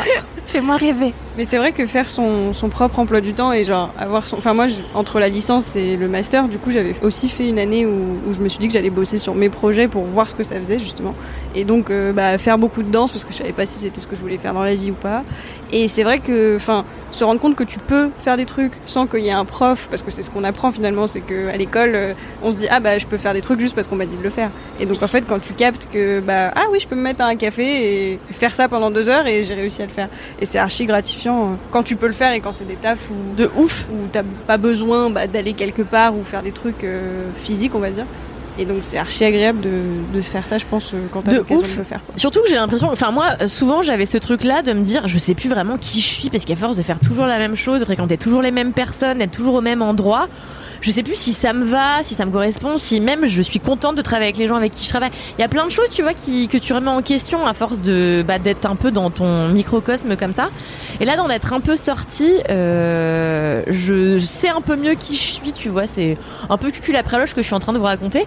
Mais euh, Non, mais je pense que c'est hyper humain. Enfin, je pense que l'inertie déjà, ça, ça bute, tu vois. Même si c'est une inertie d'un truc cool. Mhm. Enfin, c'est, ça arrive dans plein de niveaux. Là, on parle du niveau pro, mais ça arrive en couple, ça arrive en amitié, ça arrive dans tous les états de la vie. Ce truc, t'es là. Est-ce qu'on fait toujours ça parce qu'on aime bien le faire ou est-ce qu'on le fait parce que c'est comme ça qu'on fait tout le temps et que Mm. du coup c'est l'habitude et que ce serait trop compliqué de casser la routine? Et on a bien vu avec les confinements et tout, il y a plein de gens qui se sont réorientés et je pense que c'est pas que parce que euh, je sais pas, ils ont eu une crise euh, euh, émotionnelle et personnelle à l'idée que ah, la vie peut se finir à n'importe quel moment. Je pense qu'il y a plein de gens qui juste pour la première fois depuis longtemps ont pu parce que le Covid les a mis en chômage technique ou des choses comme ça, ça se voit beaucoup dans la restauration par exemple qui a du mal à recruter. Bah peut-être que la restauration a du mal à recruter parce que plein de gens qui bossaient dedans se sont posés et se sont dit est-ce que ce que je fais, ça me va? Est-ce que je veux le faire dans ces conditions? Est-ce que je pourrais pas le faire d'une façon qui a plus de sens Ou est-ce que je pourrais pas faire complètement autre chose? Ou mais toi, tu vois, t'as à la fois fait autre chose et bah t'as continué à écrire, donc parce que c'est ton métier et que c'est ce qui te fait vibrer. Mais je pense que t'as reconnecté avec une forme d'écriture qui est pas ce qu'on te permet de faire en permanence chez Mademoiselle. et Oui, là c'est de la pure fiction boulot, quoi. tu. Donc euh, exactement, là c'est juste que c'est de la pure fiction. Donc j'aimerais bien qu'un jour on me paye pour écrire de la fiction. Euh, on en est loin. Mais euh, mais en tout cas ouais c'était vraiment un bonheur et j'espère. Enfin si ça vous tente, n'hésitez pas à vous lancer parce que c'est vraiment super de bout en bout. Moi, je pense parlais que du côté être pro, euh, mais- obligatoire pour tout le monde, tu vois, tous les 5 ans. Mais, de faire, mais euh, exactement, parce que moi j'avais déjà pris une année sabbatique hein, entre mon bac et, euh, et mes Oui, études. J'ai fait un an où je suis partie en Allemagne, ensuite à New York. J'en suis revenue très vite et la queue entre les jambes parce que j'ai détesté et que j'ai fait une dépression. Et en rentrant, euh, j'ai fait ma vie, j'ai travaillé et tout, mais rien qui engageait une décision euh, réelle de qu'est-ce que j'allais faire euh, après. Donc c'était vraiment une année pour me poser. Et franchement, je trouve que en effet, régulièrement, on devrait prendre du temps comme ça pour soi et que ce soit pas quelque chose de, hum, de pénalisant auprès d'un employeur. De, tu vois, quand il reçoit ton CV, voir qu'il y a un an de pause. Je trouve qu'au contraire, ça devrait rassurer sur ah bah cette personne est peut-être maintenant en pleine disposition de qu'est-ce que je veux faire, où je veux aller et tout. Oui, elle a vraiment choisi d'être là, elle a vraiment envie de Exactement. là. Et en plus si c'était euh, généralisé, bah ça poserait plus trop de problèmes de logistique, tu vois, c'est normal tout comme bah il y a plein de gens qui partent pendant un temps de leur boulot parce qu'ils font des enfants. Et on, bon, ça pose des problèmes systémiques de type la discrimination à l'embauche, mais on, on arrive quand même à fonctionner, je veux dire l'économie ne s'effondre pas dès qu'une personne prend un congé maternité ou un congé paternité. Bah, les congés sabbatiques, comme en plus ça coûte pas de sous, tu vois, il y a un côté. Oui, c'est ça. C'est malheureusement, il faut avoir un peu les thunes de le faire pour l'instant puisque t'es pas payé. C'est ça. Mais c'est hyper sain de juste se poser et Couper, même quand t'as et encore nous, tu vois, on n'a pas de vie de famille, on n'a pas d'enfants à la maison. Mais alors j'imagine quand t'es genre euh, mère ou père de famille et que juste pour une fois et c'est pas parce que t'as la crève et c'est pas parce que t'as posé un jour ou quoi, t'es juste genre chez Watt pendant une semaine et y a personne. Et oui. Et tu dois pas aller au bureau, ça doit être genre tellement. tellement reposant. Et je pense que c'est comme ça que tu te rappelles un peu quitter aussi, quoi. Au-delà de tous les rôles que tu remplis, c'est quitter et qu'est-ce qui te fait vibrer. De ouf. Et je pense que ça aussi, c'est un truc qui est hyper important et que tu racontes vachement bien aussi quand tu parles de tout ça. C'est que il y a un truc hyper puissant dans le fait de se retrouver seul et de faire des choix pour soi. Ça se retrouve dans les voyages quand tu pars en voyage tout seul et tout, qui en général. Enfin, moi, quand je suis, chaque fois que je suis partie en voyage toute seule, je l'ai vécu comme des expériences hyper fortes, justement parce que j'avais cette capacité de choix à me dire, mais en fait, euh, je fais mes choix en fonction de rien, je m'en fous, je me lève à l'heure que je veux, je fais ce que je veux, peu importe, tu vois. Mais en plus, dans le congé sabbatique, t'as un peu ce truc où tu sors du monde du travail qui est au final hyper euh, réglé sur des horaires, tu vois. Et donc toi, du jour au lendemain, tu te retrouves aussi dans un truc où bah, la plupart de ton cercle social est au boulot en permanence. Et du coup, t'es seul à devoir choisir comment occuper tes journées. Tu peux pas trouver des excuses en disant allez, je vais trouver des gens. Il s'avère que le chômage est assez élevé en ce moment en France, donc tu peux quand même probablement aller boire des coups à 14 trouver des heures, voilà, aller boire des possible, coups en permanence. c'est pas forcément viable, quoi. Mais il y a une espèce de solitude aussi quand tu sors de- du schéma un peu classique euh, du travail qui est hyper puissante et qui permet vachement de savoir euh, justement ce que tu veux faire après, ce que tu veux faire maintenant. De Où ouf. tu Bah, vas, au tu début, vois. franchement, la solitude, je l'ai vachement ressentie. Elle m'a déprimée. Et puis après, je l'ai embrassée. J'étais là, bah franchement, c'est super euh, la solitude. Euh, quand tu, tu, quand tu l'as choisi aussi, c'est parce que là, je savais Oui. que euh, je pouvais ne pas être seule. Moi, en vrai, j'ai des amis qui sont pas au chômage, mais qui sont free, euh, qui peuvent venir bosser avec moi au café. Enfin, en vrai, j'avais cette possibilité-là, donc. euh, c'était cool et puis entre temps j'ai pris un coloc euh, qui est un de mes meilleurs amis Kevin parce que c'est pratique il me paye la moitié du loyer et en vrai c'est pas négligeable vu le loyer exorbitant que je paye donc c'était très bien mais oui en fait tu disais oui tu parles du côté professionnel mais aussi ça hum, c'est super pour tout le reste enfin j'ai jamais rencontré autant de personnes qu'en étant en congé sabbatique j'ai rencontré des personnes qui ne sont pas du tout de mon cercle parce que je me suis j'ai l'impression que je me suis juste ouverte pas- oui et aussi si t'es pas dispo de 9h à 18h Oui, c'est 5 ça. jours sur 7 bah probablement que ces gens-là tu les croises pas tu vois exactement parce qu'ils ont une vie à un autre rythme Exactement. Et puis parce que tu t'ouvres, là je me disais bon, t'as envie d'écrire de la fiction, arrête d'être tout le temps en train de te regarder le fion parce qu'en vrai ça va bien d'écrire toujours sur ta tronche, mais peut-être que les autres ont des, des gens histoires. qui ont fait euh, des carrières hein oui, beaucoup d'hommes blancs qui en ont fait des carrières hein. c'est clair. Mais là j'étais là, en vrai, euh, remplis ton puits et écoute ce que les gens te racontent et intéresse-toi aux histoires des autres. Je me trouve un être humain un peu moins dégueulasse qu'avant euh, de prendre ce congé sabbatique et comme j'ai pour projet de quitter cette terre en étant un être humain un peu meilleur que quand je suis arrivée, et ben j'estime qu'on est sur la bonne voie. Donc euh, voilà. C'est beau. Magnifique. une très belle voix merci Kalindi pour ce gros. Très belle petite étape de la vie là. C'est vrai. Eva Oui. Quel est le premier gros kiff du reste de ta vie Alors moi c'est une série que j'ai finie euh, bah, juste avant euh, la rentrée, euh, dont la saison 2 est sortie il y a pas longtemps sur OCS. C'est la série Dave de Lil Dicky, qui est un rappeur américain, un rappeur marrant. Je sais pas si on peut. oui alors Je sais pas si lui il aimerait qu'on le dise ça, mais c'est vraiment ça quoi. je pense qu'il Je pense que moi j'ai découvert Son nom est Lil marrant, Dicky. déjà. il s'appelle Oui, Lil bah Dicky, oui, c'est ce vrai, j'oublie littéralement dire petite bite Oui, j'oublie. Et c'est Loulou, Louise Petrouchka, créatrice de LMK, qui me l'a fait adore. découvrir vraiment dans le mode euh, c'est un débile qui fait du rap et c'est cool. Ouais. J'étais là, mais oui, il est idiot Bah ouais, c'est un gars vraiment qui dit alors euh, voilà, euh, j'ai les cheveux bouclés, euh, j'ai pas trop de dégaine, j'essaye de pécho des meufs, et puis il dit que des conneries à longueur de temps dans ses chansons, mais c'est super drôle. Genre, il a une chanson où vraiment c'est un storytelling de lui qui, qui est en one night, one night stand avec une meuf, et après avoir Ken, il discute, et elle, elle est là, ouais. euh, euh, euh, j'adore les militaires, euh, lui il est là ouais, mais tu crois pas que les aliens ça existe? Et elle elle est là mais non mais il faut pas manger de viande, enfin c'est des trucs qui n'ont aucun sens. Genre, en fait, Et il ils parle avec son cerveau. Enfin bref, c'est n'importe quoi. Je vous conseille vraiment ça. Je sais plus comment ça s'appelle. Ça s'appelle Pillow, Pillow Talking, un truc comme ça. Et donc oui, il a fait une série sur un peu bah, l'histoire de sa carrière, euh, comment euh, c'était un mec euh, dans, dans je sais pas où est-ce qu'il habitait d'ailleurs, dans le fin fond des États-Unis, qui, est- qui a voulu faire du rap en étant bah, un petit mec, euh, voilà, un, un Jewish blanc guy, euh, classique. euh. euh, euh, et qui, euh, qui essaye de faire carrière dans ce milieu euh, et qui est, en plus fait du rap rigolo et qui a un nom un peu ridicule. Et, et donc bah, la saison 1 c'est vraiment son parcours pour essayer de devenir pro et la saison 2 euh, est un peu différente parce que, parce que bah, évidemment il, évolue euh, en tant que rappeur et c'est euh, c'est plus, enfin je pensais pas que ça allait être aussi touchant parce qu'au au début c'est juste débile et drôle et après, ça évolue vachement dans un truc un peu plus touchant où bah voilà, il a des histoires d'amour, il a des histoires d'amitié qui tournent mal parce que bah voilà, il a du mal à gérer son narcissisme d'artiste et ses relations. Et je pense que, enfin, en fait, moi, je suis toujours très impressionnée par euh, les gens qui arrivent autant à écrire sur. euh, on ressent que c'est quand même leur vie et qu'ils arrivent à en faire un truc aussi. euh, bah, avec beaucoup d'autodérision et beaucoup de sincérité et de vulnérabilité. Et je trouve que c'était super, super bien fait. Et, en plus, bon, il y a des moments ultra délirants où il y a un moment où il essaye de trouver l'inspiration et il se retrouve face à lui-même, qui est en fait. Voilà, c'est dur à expliquer. En fait, il est en, en- un peu comme un bébé, donc il a pas de cheveux, il a pas de sourcils, il est juste en, en slip. Et c'est vraiment genre, enfin, c'est super délirant, mais en même temps, euh, franchement, euh, c'est un personnage auquel on s'attache énormément. Et, euh, et en plus, bah, il fait du bon son, mine de rien. Il y a vraiment pas mal de sons qui sont très très entraînants et très rigolos. Et il y a des bons guests, dont Doja Cat dans la saison 2. On adore. Et donc, euh, ouais, franchement, si vous avez l'occasion de regarder ça sur OCS, euh, c'est super chouette. Et moi, tout ce qui est comédie, euh, ça me fait toujours très plaisir. J'aime beaucoup rigoler. Sinon, euh, j'ai du mal à regarder des trucs qui me rendent triste. donc je préfère regarder des trucs qui me font rire. J'avais voilà. jamais entendu parler de ce gars. Ah ouais, bah franchement, euh, ouais, euh, c'est- c'est c'est très original en tout cas. C'est un peu le Mister V américain finalement. Ouais, franchement, on pourrait Je n'ai pas. Kinvé du coup. euh, je confonds toujours les deux. Mais euh, ouais. Pas du tout la même chose.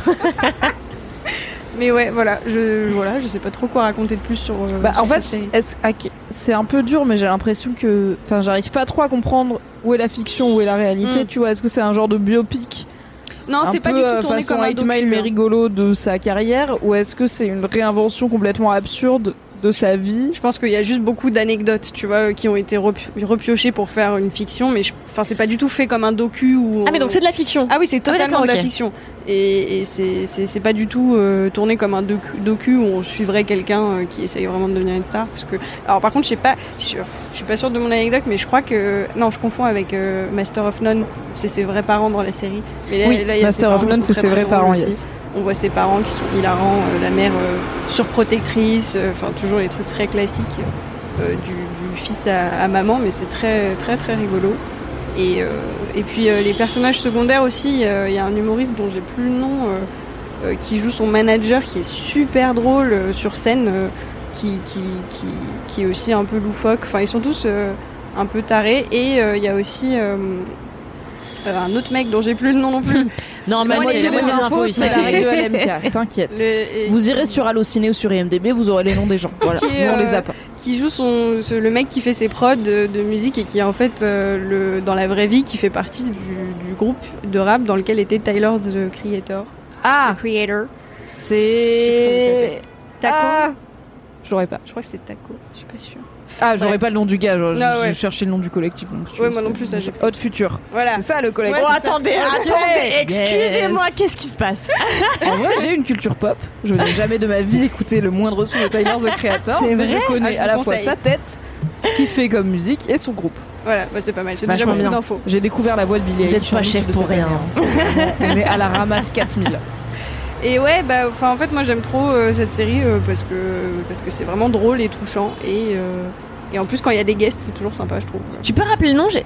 Ça s'appelle Dave, c'est son nom, Dave, c'est son ok. vrai nom.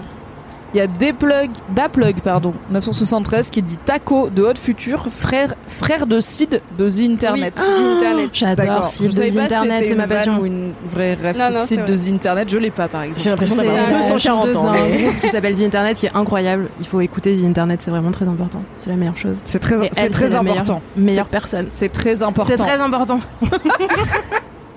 Voilà. Et est-ce qu'on apprend un peu des trucs sur le genre le business du rap? Bah, en fait, que moi j'aime bien euh, le côté behind the scenes de l'industrie, tu vois. Bah, il y a beaucoup ça dans la série Atlanta. Euh, Oui, j'adore Ah, Atlanta, si bien incroyable. Atlanta.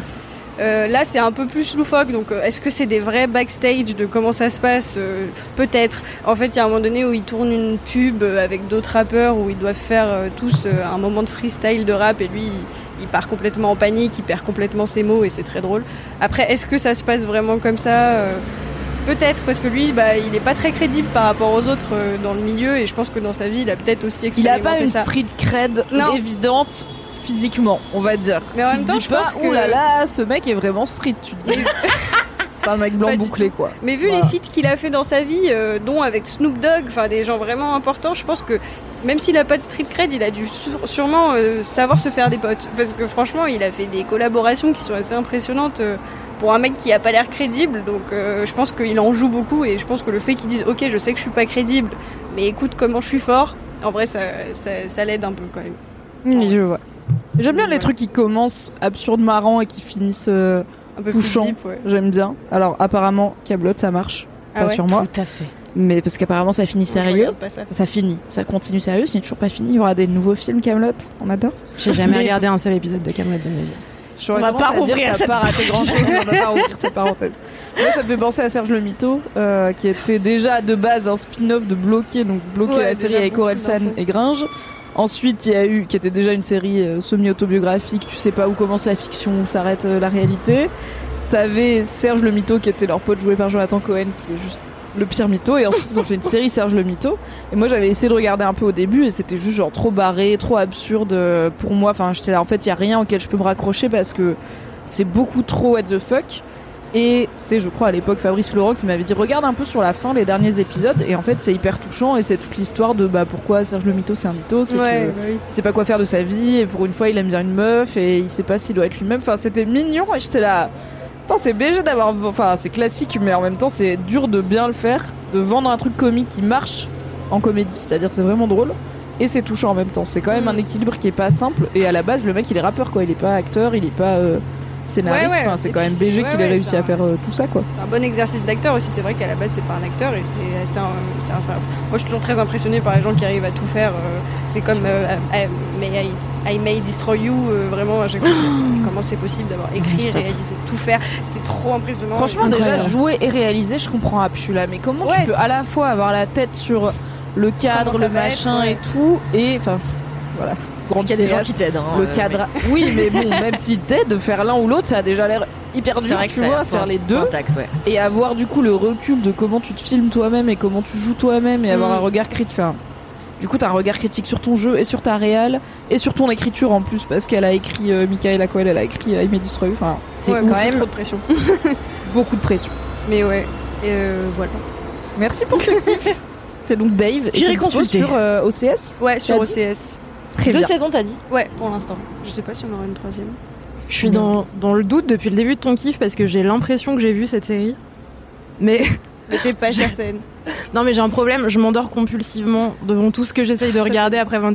Dangereux. Hein. Et du coup, la, la personne qui vit et qui dort avec moi euh, pète des câbles parce que je l'oblige à revoir les mêmes choses sans fin, tu vois, chaque Mm. jour euh, en permanence. Moi, je m'arrête au bout de Et, 15 euh, minutes de film à chaque fois. Tu sais, genre, on commence à regarder un truc et puis, genre, en fait, déjà, regarder un truc dans une position allongée, c'est vraiment Bah pas ouais. une bonne idée. On est Et vraiment, à chaque fois, je suis là. Non, il faut qu'on dorme là. Je tiens C'est plus ça. le coup. Ça fait 15 minutes qu'on regarde euh, les Gardiens de la Galaxie et j'en plus.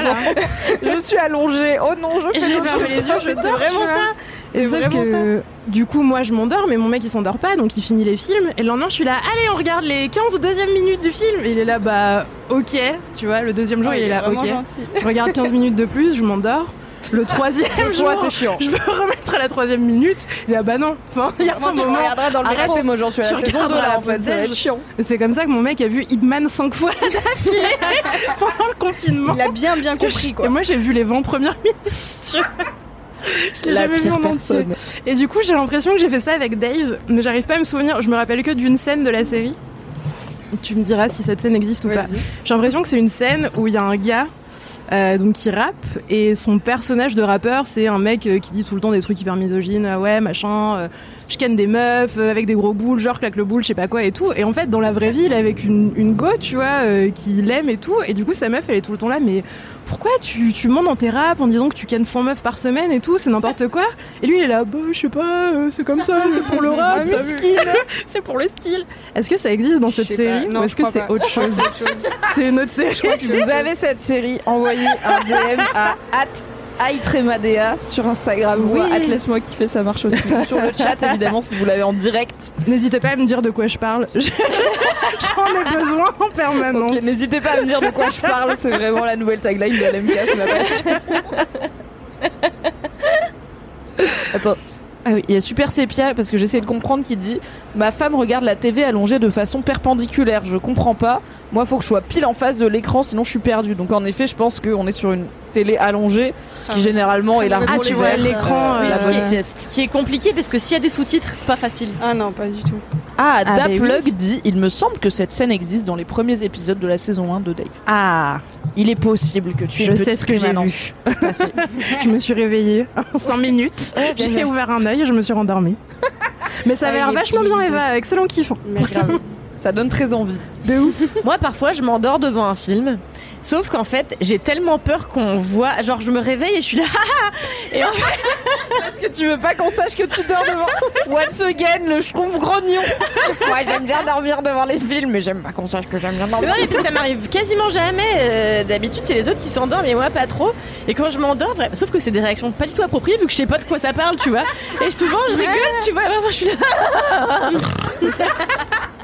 J'aimerais trop voir ça. Invitez Kalindi à vos soirées plateau télé, voilà, les petits Netflix and chill, euh, ça, ça rompiche et puis ça rigole à des moments absurdes du film. Mais En plus, les gens avec qui tu t'endors, c'est forcément des gens proches de toi, tu vois. je pense pas que tu fasses ça en projection presse. Du coup, c'est trop drôle de voir. Je dirais pas que j'ai jamais claqué un petit 15 minutes de sieste pendant une projo presse avant d'arriver euh, au cœur du te rends film. compte, on va au et- cinéma quatre Et fois, moi, par, quatre fois par semaine Voilà. en projo presse, ça arrive que parfois tu, tu, tu fermes un peu les yeux, tu vois. Mais vraiment, en j'ai vu hein. des grands critiques dont je citerai pas les noms, puis on sait allègrement, donc euh, je n'ai pas à rougir. Bah ouais, du coup, t'es pas obligé de- d'essayer de, sauver ta street cred en, Non, mais en ça, rigolant fort c'est quand. interne à moi, mais comme, la nuit, parfois, euh, la dernière fois, par exemple, est-ce que des fois tu te veux réveilles la nuit en riant parce que Oui, c'est inquiétant Ça- non mais ça, ça m'est déjà arrivé plusieurs fois, mais parce qu'en fait je me dis toujours ah il y a quelqu'un qui me dans le doute sûr dans le doute je rigole en réagissant. Et tu vois l'autre jour je dormais avec Alix et alors ça n'a aucun rapport mais donc je dors avec Alix et d'un coup je me retourne et je lui fais tu sais je ne suis pas dupe il était vraiment 4h du matin. Tu sais, je ne suis pas dupe. Et imagine, en fait, Alix t'aurait caché un secret depuis le début. Et alors, fait quoi?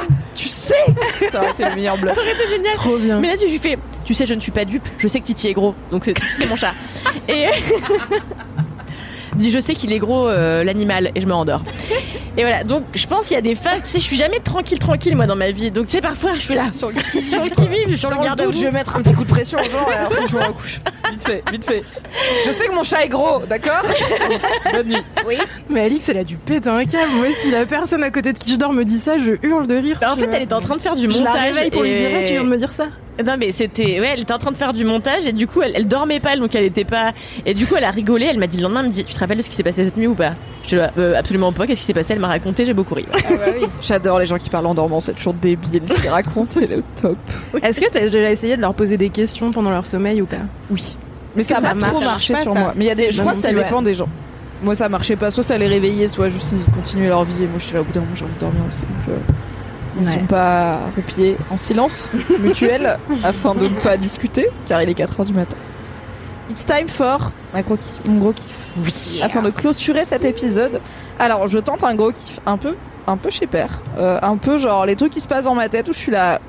Est-ce que ça va parler aux gens? On va voir. J'ai une obsession. Mon gros kiff, c'est une obsession que j'ai depuis très longtemps. Car quand j'étais petite, je voulais travailler dans les péages des, des trucs d'autoroute, dans les péages d'autoroute, ou euh, sur des aires d'autoroute, ou dans des aéroports, parce que je trouvais ça trop bien de travailler là où personne n'habite. Et ça m'est passé comme envie de travailler car j'ai assez vite compris que travailler dans un péage ça a l'air d'être chiant de la bite et vraiment désagréable et qu'en plus il faut prendre la bagnole pour aller sur un vieux truc de péage dégueulasse pour aller au travail. pour Enfin, tous les gens qui non travaillent mais au péage. je, je vous embrasse et je vous respecte, c'est juste ça a pas l'air d'être un job euh, épanouissant de ouf, tu vois, il y a des jobs euh, qui sont, tu les vois, tu te dis bon ça a pas l'air très fun, c'est la vie de caissier pour moi ça a pas l'air très fun. ça a l'air Mais- génial moi je voulais faire ça quand j'étais petite Sérieux? Mais j'ai un problème chiant. avec le bip c'est c'est vraiment Ah, ma- ah, mais la douchette bip j'aime bien, mais euh, Ouais, le reste, que tu euh, classes, notamment euh, l'interaction Tu humaine par exemple. J'aime pas, tu vois, mais il y a peut-être des gens. Après, primeur, ça me tentait. Donc, on sait jamais finalement. Les Les guêpes, euh, les ont ruiné cette carrière. Donc, j'ai assez vite compris que travailler sur euh, des péages, des aires d'autoroute, des parcs d'attractions, des aéroports, etc., donc les endroits où personne n'habite, en fait, c'est chiant parce que ça veut juste dire que tu dois prendre ta bagnole tous les matins, être dans des lieux qui sont littéralement morts quand il n'y a pas de public, et rentrer en bagnole tous les soirs, ce qui est plutôt pas ma vie, car rappelons-le, je n'ai pas le permis, je l'ai raté, je ne l'ai jamais repassé. Donc ça, ça allait. Mais j'ai toujours une fascination. Et du coup, c'est ça mon gros kiff, c'est les lieux construits par les humains mais où personne n'habite, qui ont été construits dans l'idée de personne ne va vivre ici. Et il n'y a aucune forme de pérennité à ce qu'on est en train de construire. C'est juste un outil. Donc, les, les péages d'autoroute, les aires d'autoroute et surtout les cafétérias des aires d'autoroute, les restaurants pour moi ont une forme de poésie euh, qui est à la fois brutaliste. Je t'entends rire. C'est à la fois brutaliste et éphémère. C'est incroyable. On a créé un truc de béton qui peut durer des centaines d'années pour juste que des gens transitent et que personne jamais ne s'y fixe. Et dès que des trucs Dès que des gens commencent à s'y fixer, on voit bien que ça s'abîme, tu vois, les aires d'autoroute et les machins comme ça, ça s'abîme avec le passage du temps, avec les choses qui se dégradent parce que les éléments et tout. Et si on, se mettait à habiter dans des cafétérias d'autoroute, je pense qu'en deux mois le truc est ruiné parce que c'est pas du tout fait pour, c'est fait pour juste du transit. Et je sais pas, ça me passionne. Et récemment, en plus, j'allais dans, j'étais dans un parc d'attractions et j'étais là, mais c'est fou parce que les parcs d'attractions, c'est fait pour ressembler à un peu des villes. C'est fait pour ressembler, il y a des allées, il y a des plans, il y a des machins. Et en même temps, à minuit, il y a plus personne. C'est vide. Et je sais pas, je trouve que ça a un côté hyper poétique. Et c'est un peu comme. J'avais dit que c'était un peu chez Père.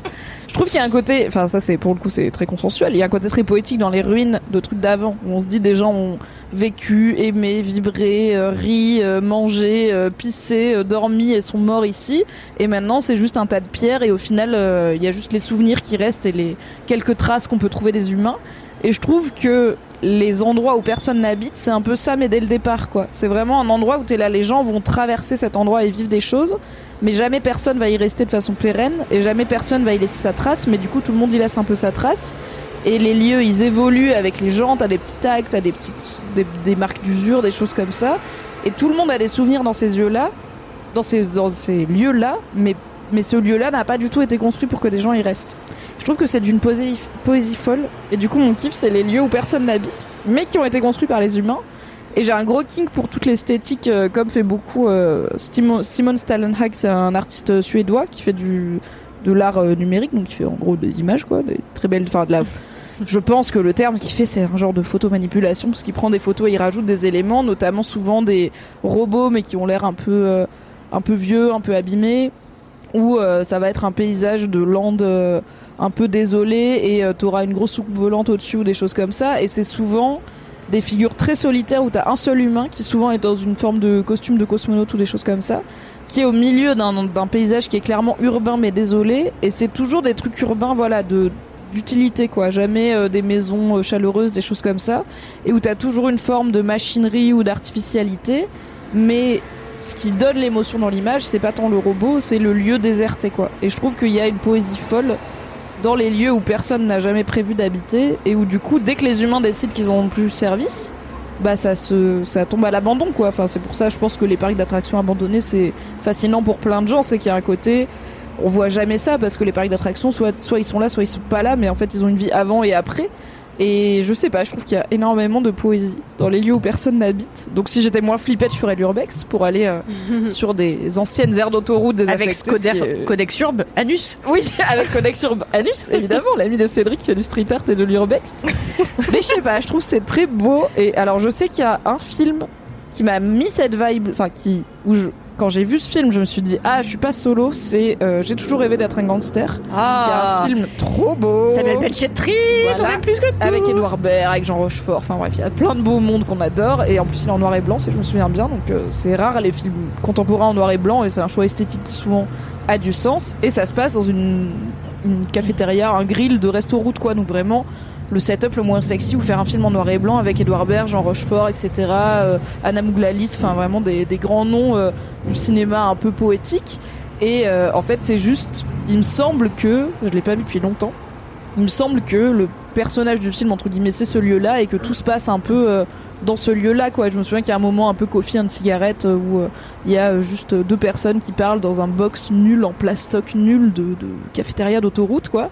Mais qui parlent de, de trucs hyper émouvants. De... Et c'est peut-être parce que j'ai beaucoup, enfin, quand j'étais gamine, tous les étés, on allait au Maroc, donc euh, 36 heures de bagnole, allez simple, let's go en Laguna. Et euh, on n'avait pas de thunes, donc euh, clairement on n'allait pas à l'hôtel ni rien. On était, euh, mon daron il conduisait comme ça, et on s'arrêtait de temps en temps sur des aires d'autoroute manger des sandwichs que ma daronne avait préparés 36 heures plus tôt, qui sont à glacière depuis. Et du coup j'ai beaucoup cette habitude des lieux de passage, et je trouve que c'est hyper touchant les lieux de passage parce que c'est juste des trucs que les humains ont construits pour y vivre des choses en passant. Et après, un jour, il n'y a plus d'humains et le lieu est toujours là. Et c'est que les humains qui peuvent savoir que celui-là signifie quelque chose pour d'autres gens. Et voilà. Ouais, c'est beau, hein. c'est beau. Moi, je me suis notée brutaliste et éphémère. Je vais, je vais le faire tatouer sur ma colonne vertébrale. Brutaliste et On éphémère, c'est ma bio Tinder, écoute. ma bio C'est beau ce que tu dis, Mine. Ouais, mais franchement, j'aime, euh, bien. Mais c'est dur de visiter quoi. verbaliser c'est ce Non, mais genre tu l'as, pourtant, tu l'as très bien fait. Ouais. Tu l'as très bien fait. Moi, c'est le truc inverse, ça me euh, terrorise à peu près. Ah ouais? Oh là, mais euh, là, au, au secours. Mais Euh, parce que c'est un peu moche aussi. c'est Il a alors déjà c'est moche. C'est un peu chum. Et puis moi, je suis quelqu'un de. Je... je suis un être d'habitude. Or, euh, si je passe par une aire d'autoroute ou quoi, je suis contente une fois que je suis arrivée dans le lieu.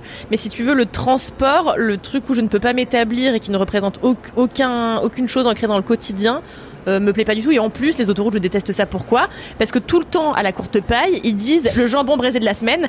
À chaque fois que je prends l'autoroute, il y a le jambon braisé de la semaine. Donc on arrête de me prendre pour une andouille, un peu de ta gueule. Ouais, je crois aussi. Non, mais après, le, je pense que, je sais pas si ça existe un photographe qui aurait, euh, enfin, t'as parlé de, de montage et tout, mais genre ce serait trop stylé, genre dans le monde entier, euh, quelqu'un qui aurait genre, exploré les, les endroits comme ça, euh, genre les aires d'autoroute dans le monde entier. J'aimerais bien voir ce genre de. Je pense que ça se fait parce que c'est un truc qui, en plus, avec, euh, c'est souvent des esthétiques très bétonnées et tout. Enfin, quand on parle de ce genre Ouais, de lieu, c'est des trucs assez récents, tu vois.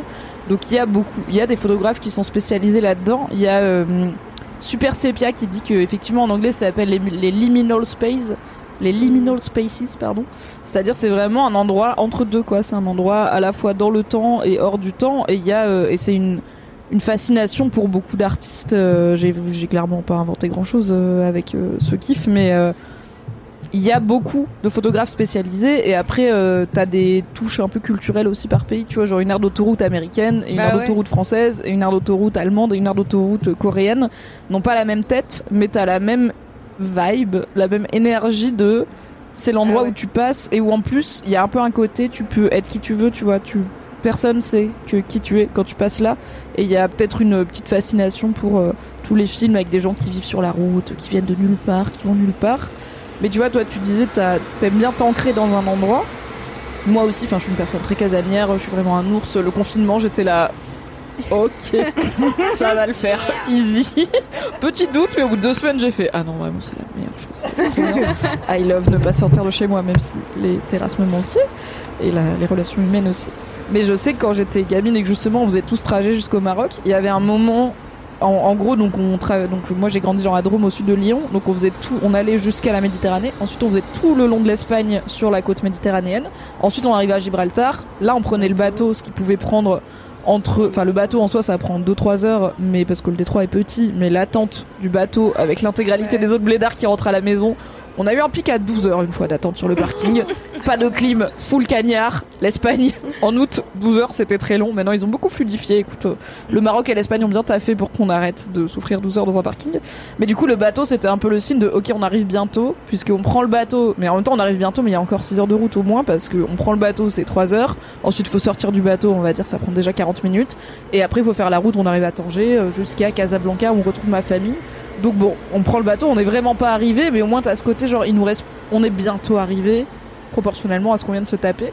Et je sais que genre une heure avant d'arriver à Gibraltar, comme en plus on a fait la nuit en bagnole, il y a plein d'étoiles, c'est des zones très euh, désertiques euh, de l'Espagne, enfin des autoroutes quoi, donc clairement il n'y a pas trop de, de grandes villes à côté. J'avais toujours ce truc dans ma tête de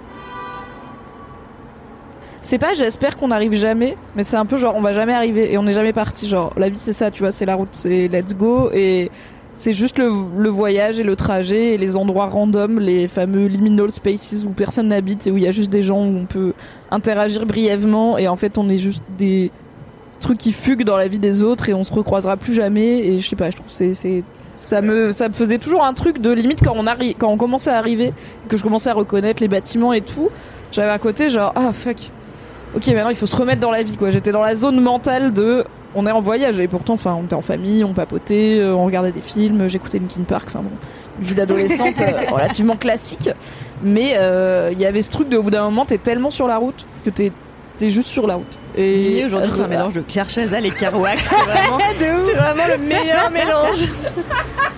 Kerouac vraiment Claire, Claire Kerouac. Kerouac.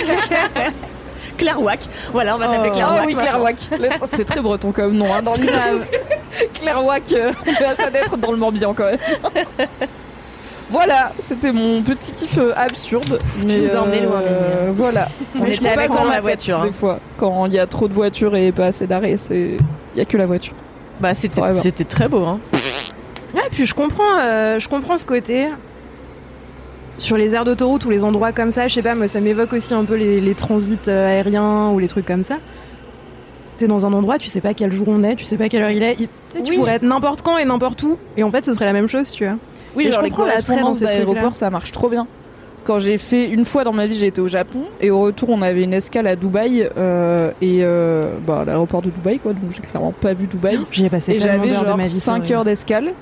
Et en fait, j'étais, je- j'ai vu Heineken bar. J'ai dit ah vas-y, je vais me prendre une bière. Et en fait, il était 7h30 du mat. Et je fais ouais, bah, en fait, moi je pars de Tokyo, j'arrive à Lyon. Il est heure de rien, de matin de rien. Enfin, il est juste genre j'ai envie d'une bière, je vais prendre une bière. C'est juste le choix que je peux faire dans ma vie. Mais sinon, l'horloge n'a pas de sens. Tous ces gens qui sont là n'ont pas de sens. Ils ont tous leur propre horloge et tout. Donc pour les bah le genre le film Le Terminal avec Tom Hanks qui vit dans un aéroport parce qu'il a plus de pays. Entre temps, il a pris l'avion, son pays a disparu et il peut plus aller nulle part parce que son passeport marche pas. Je pensais que ça allait être grave ma cam. Au final, pas tant. J'étais un peu déçue. Je trouve que l'intrigue hein. est pas fou- folle. pas. Mais sur le concept, Vraiment, Tom Hanks en pyjama, on en est sur le concept, c'est vraiment tout ce qui se passe dans ma tête dès que je fous le pied dans un aéroport. C'est genre, et si tu restais là pour toujours Est-ce que t'existerais vraiment? Les grandes questions. J'ai envie de refaire ce film là. On refera un jour ce film avec des meufs qui aiment bien euh, être dans des endroits où il y a personne, euh, qui habitent pour de vrai. Et où tout le monde part. C'est très On boira des bières à 7h du Ouais. matin. Grave. Oh, Heineken bar de Bah, tu vas réfléchir là. Hein. On va tous prendre le Uber et réfléchir dans le Tout Uber. à fait. Merci beaucoup. C'était super. C'était trop bien. C'était trop cool. Bravo Eva. Ah, Ce merci. premier laisse-moi kiffer. Sur Twitch, dans le grand bain immédiatement avec deux kiffs. C'était trop chouette. merci à vous deux. Vous avez un peu plus l'habitude. Mais merci beaucoup. Et évidemment, merci aux LM Crado qui sont toujours au rendez-vous Oui. pour Laisse-moi kiffer.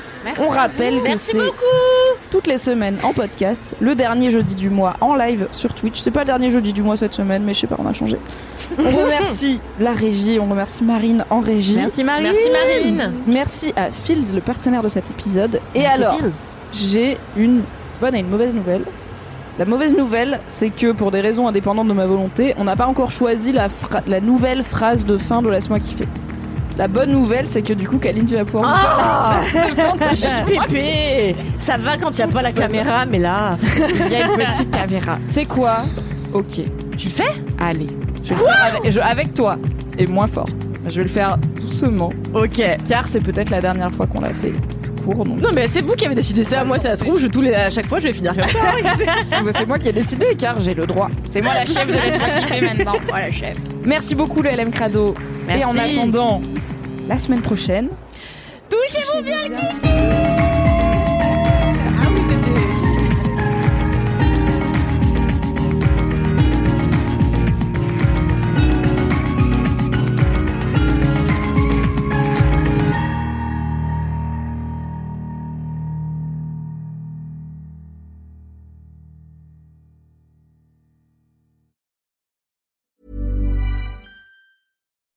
When you make decisions for your company, you look for the no-brainers. If you have a lot of mailing to do, stamps.com is the ultimate no-brainer. Use the stamps.com mobile app to mail everything you need to keep your business running with up to 89% off USPS and UPS. Make the same no-brainer decision as over 1 million other businesses with stamps.com. Use code PROGRAM for a special offer. That's stamps.com, code PROGRAM.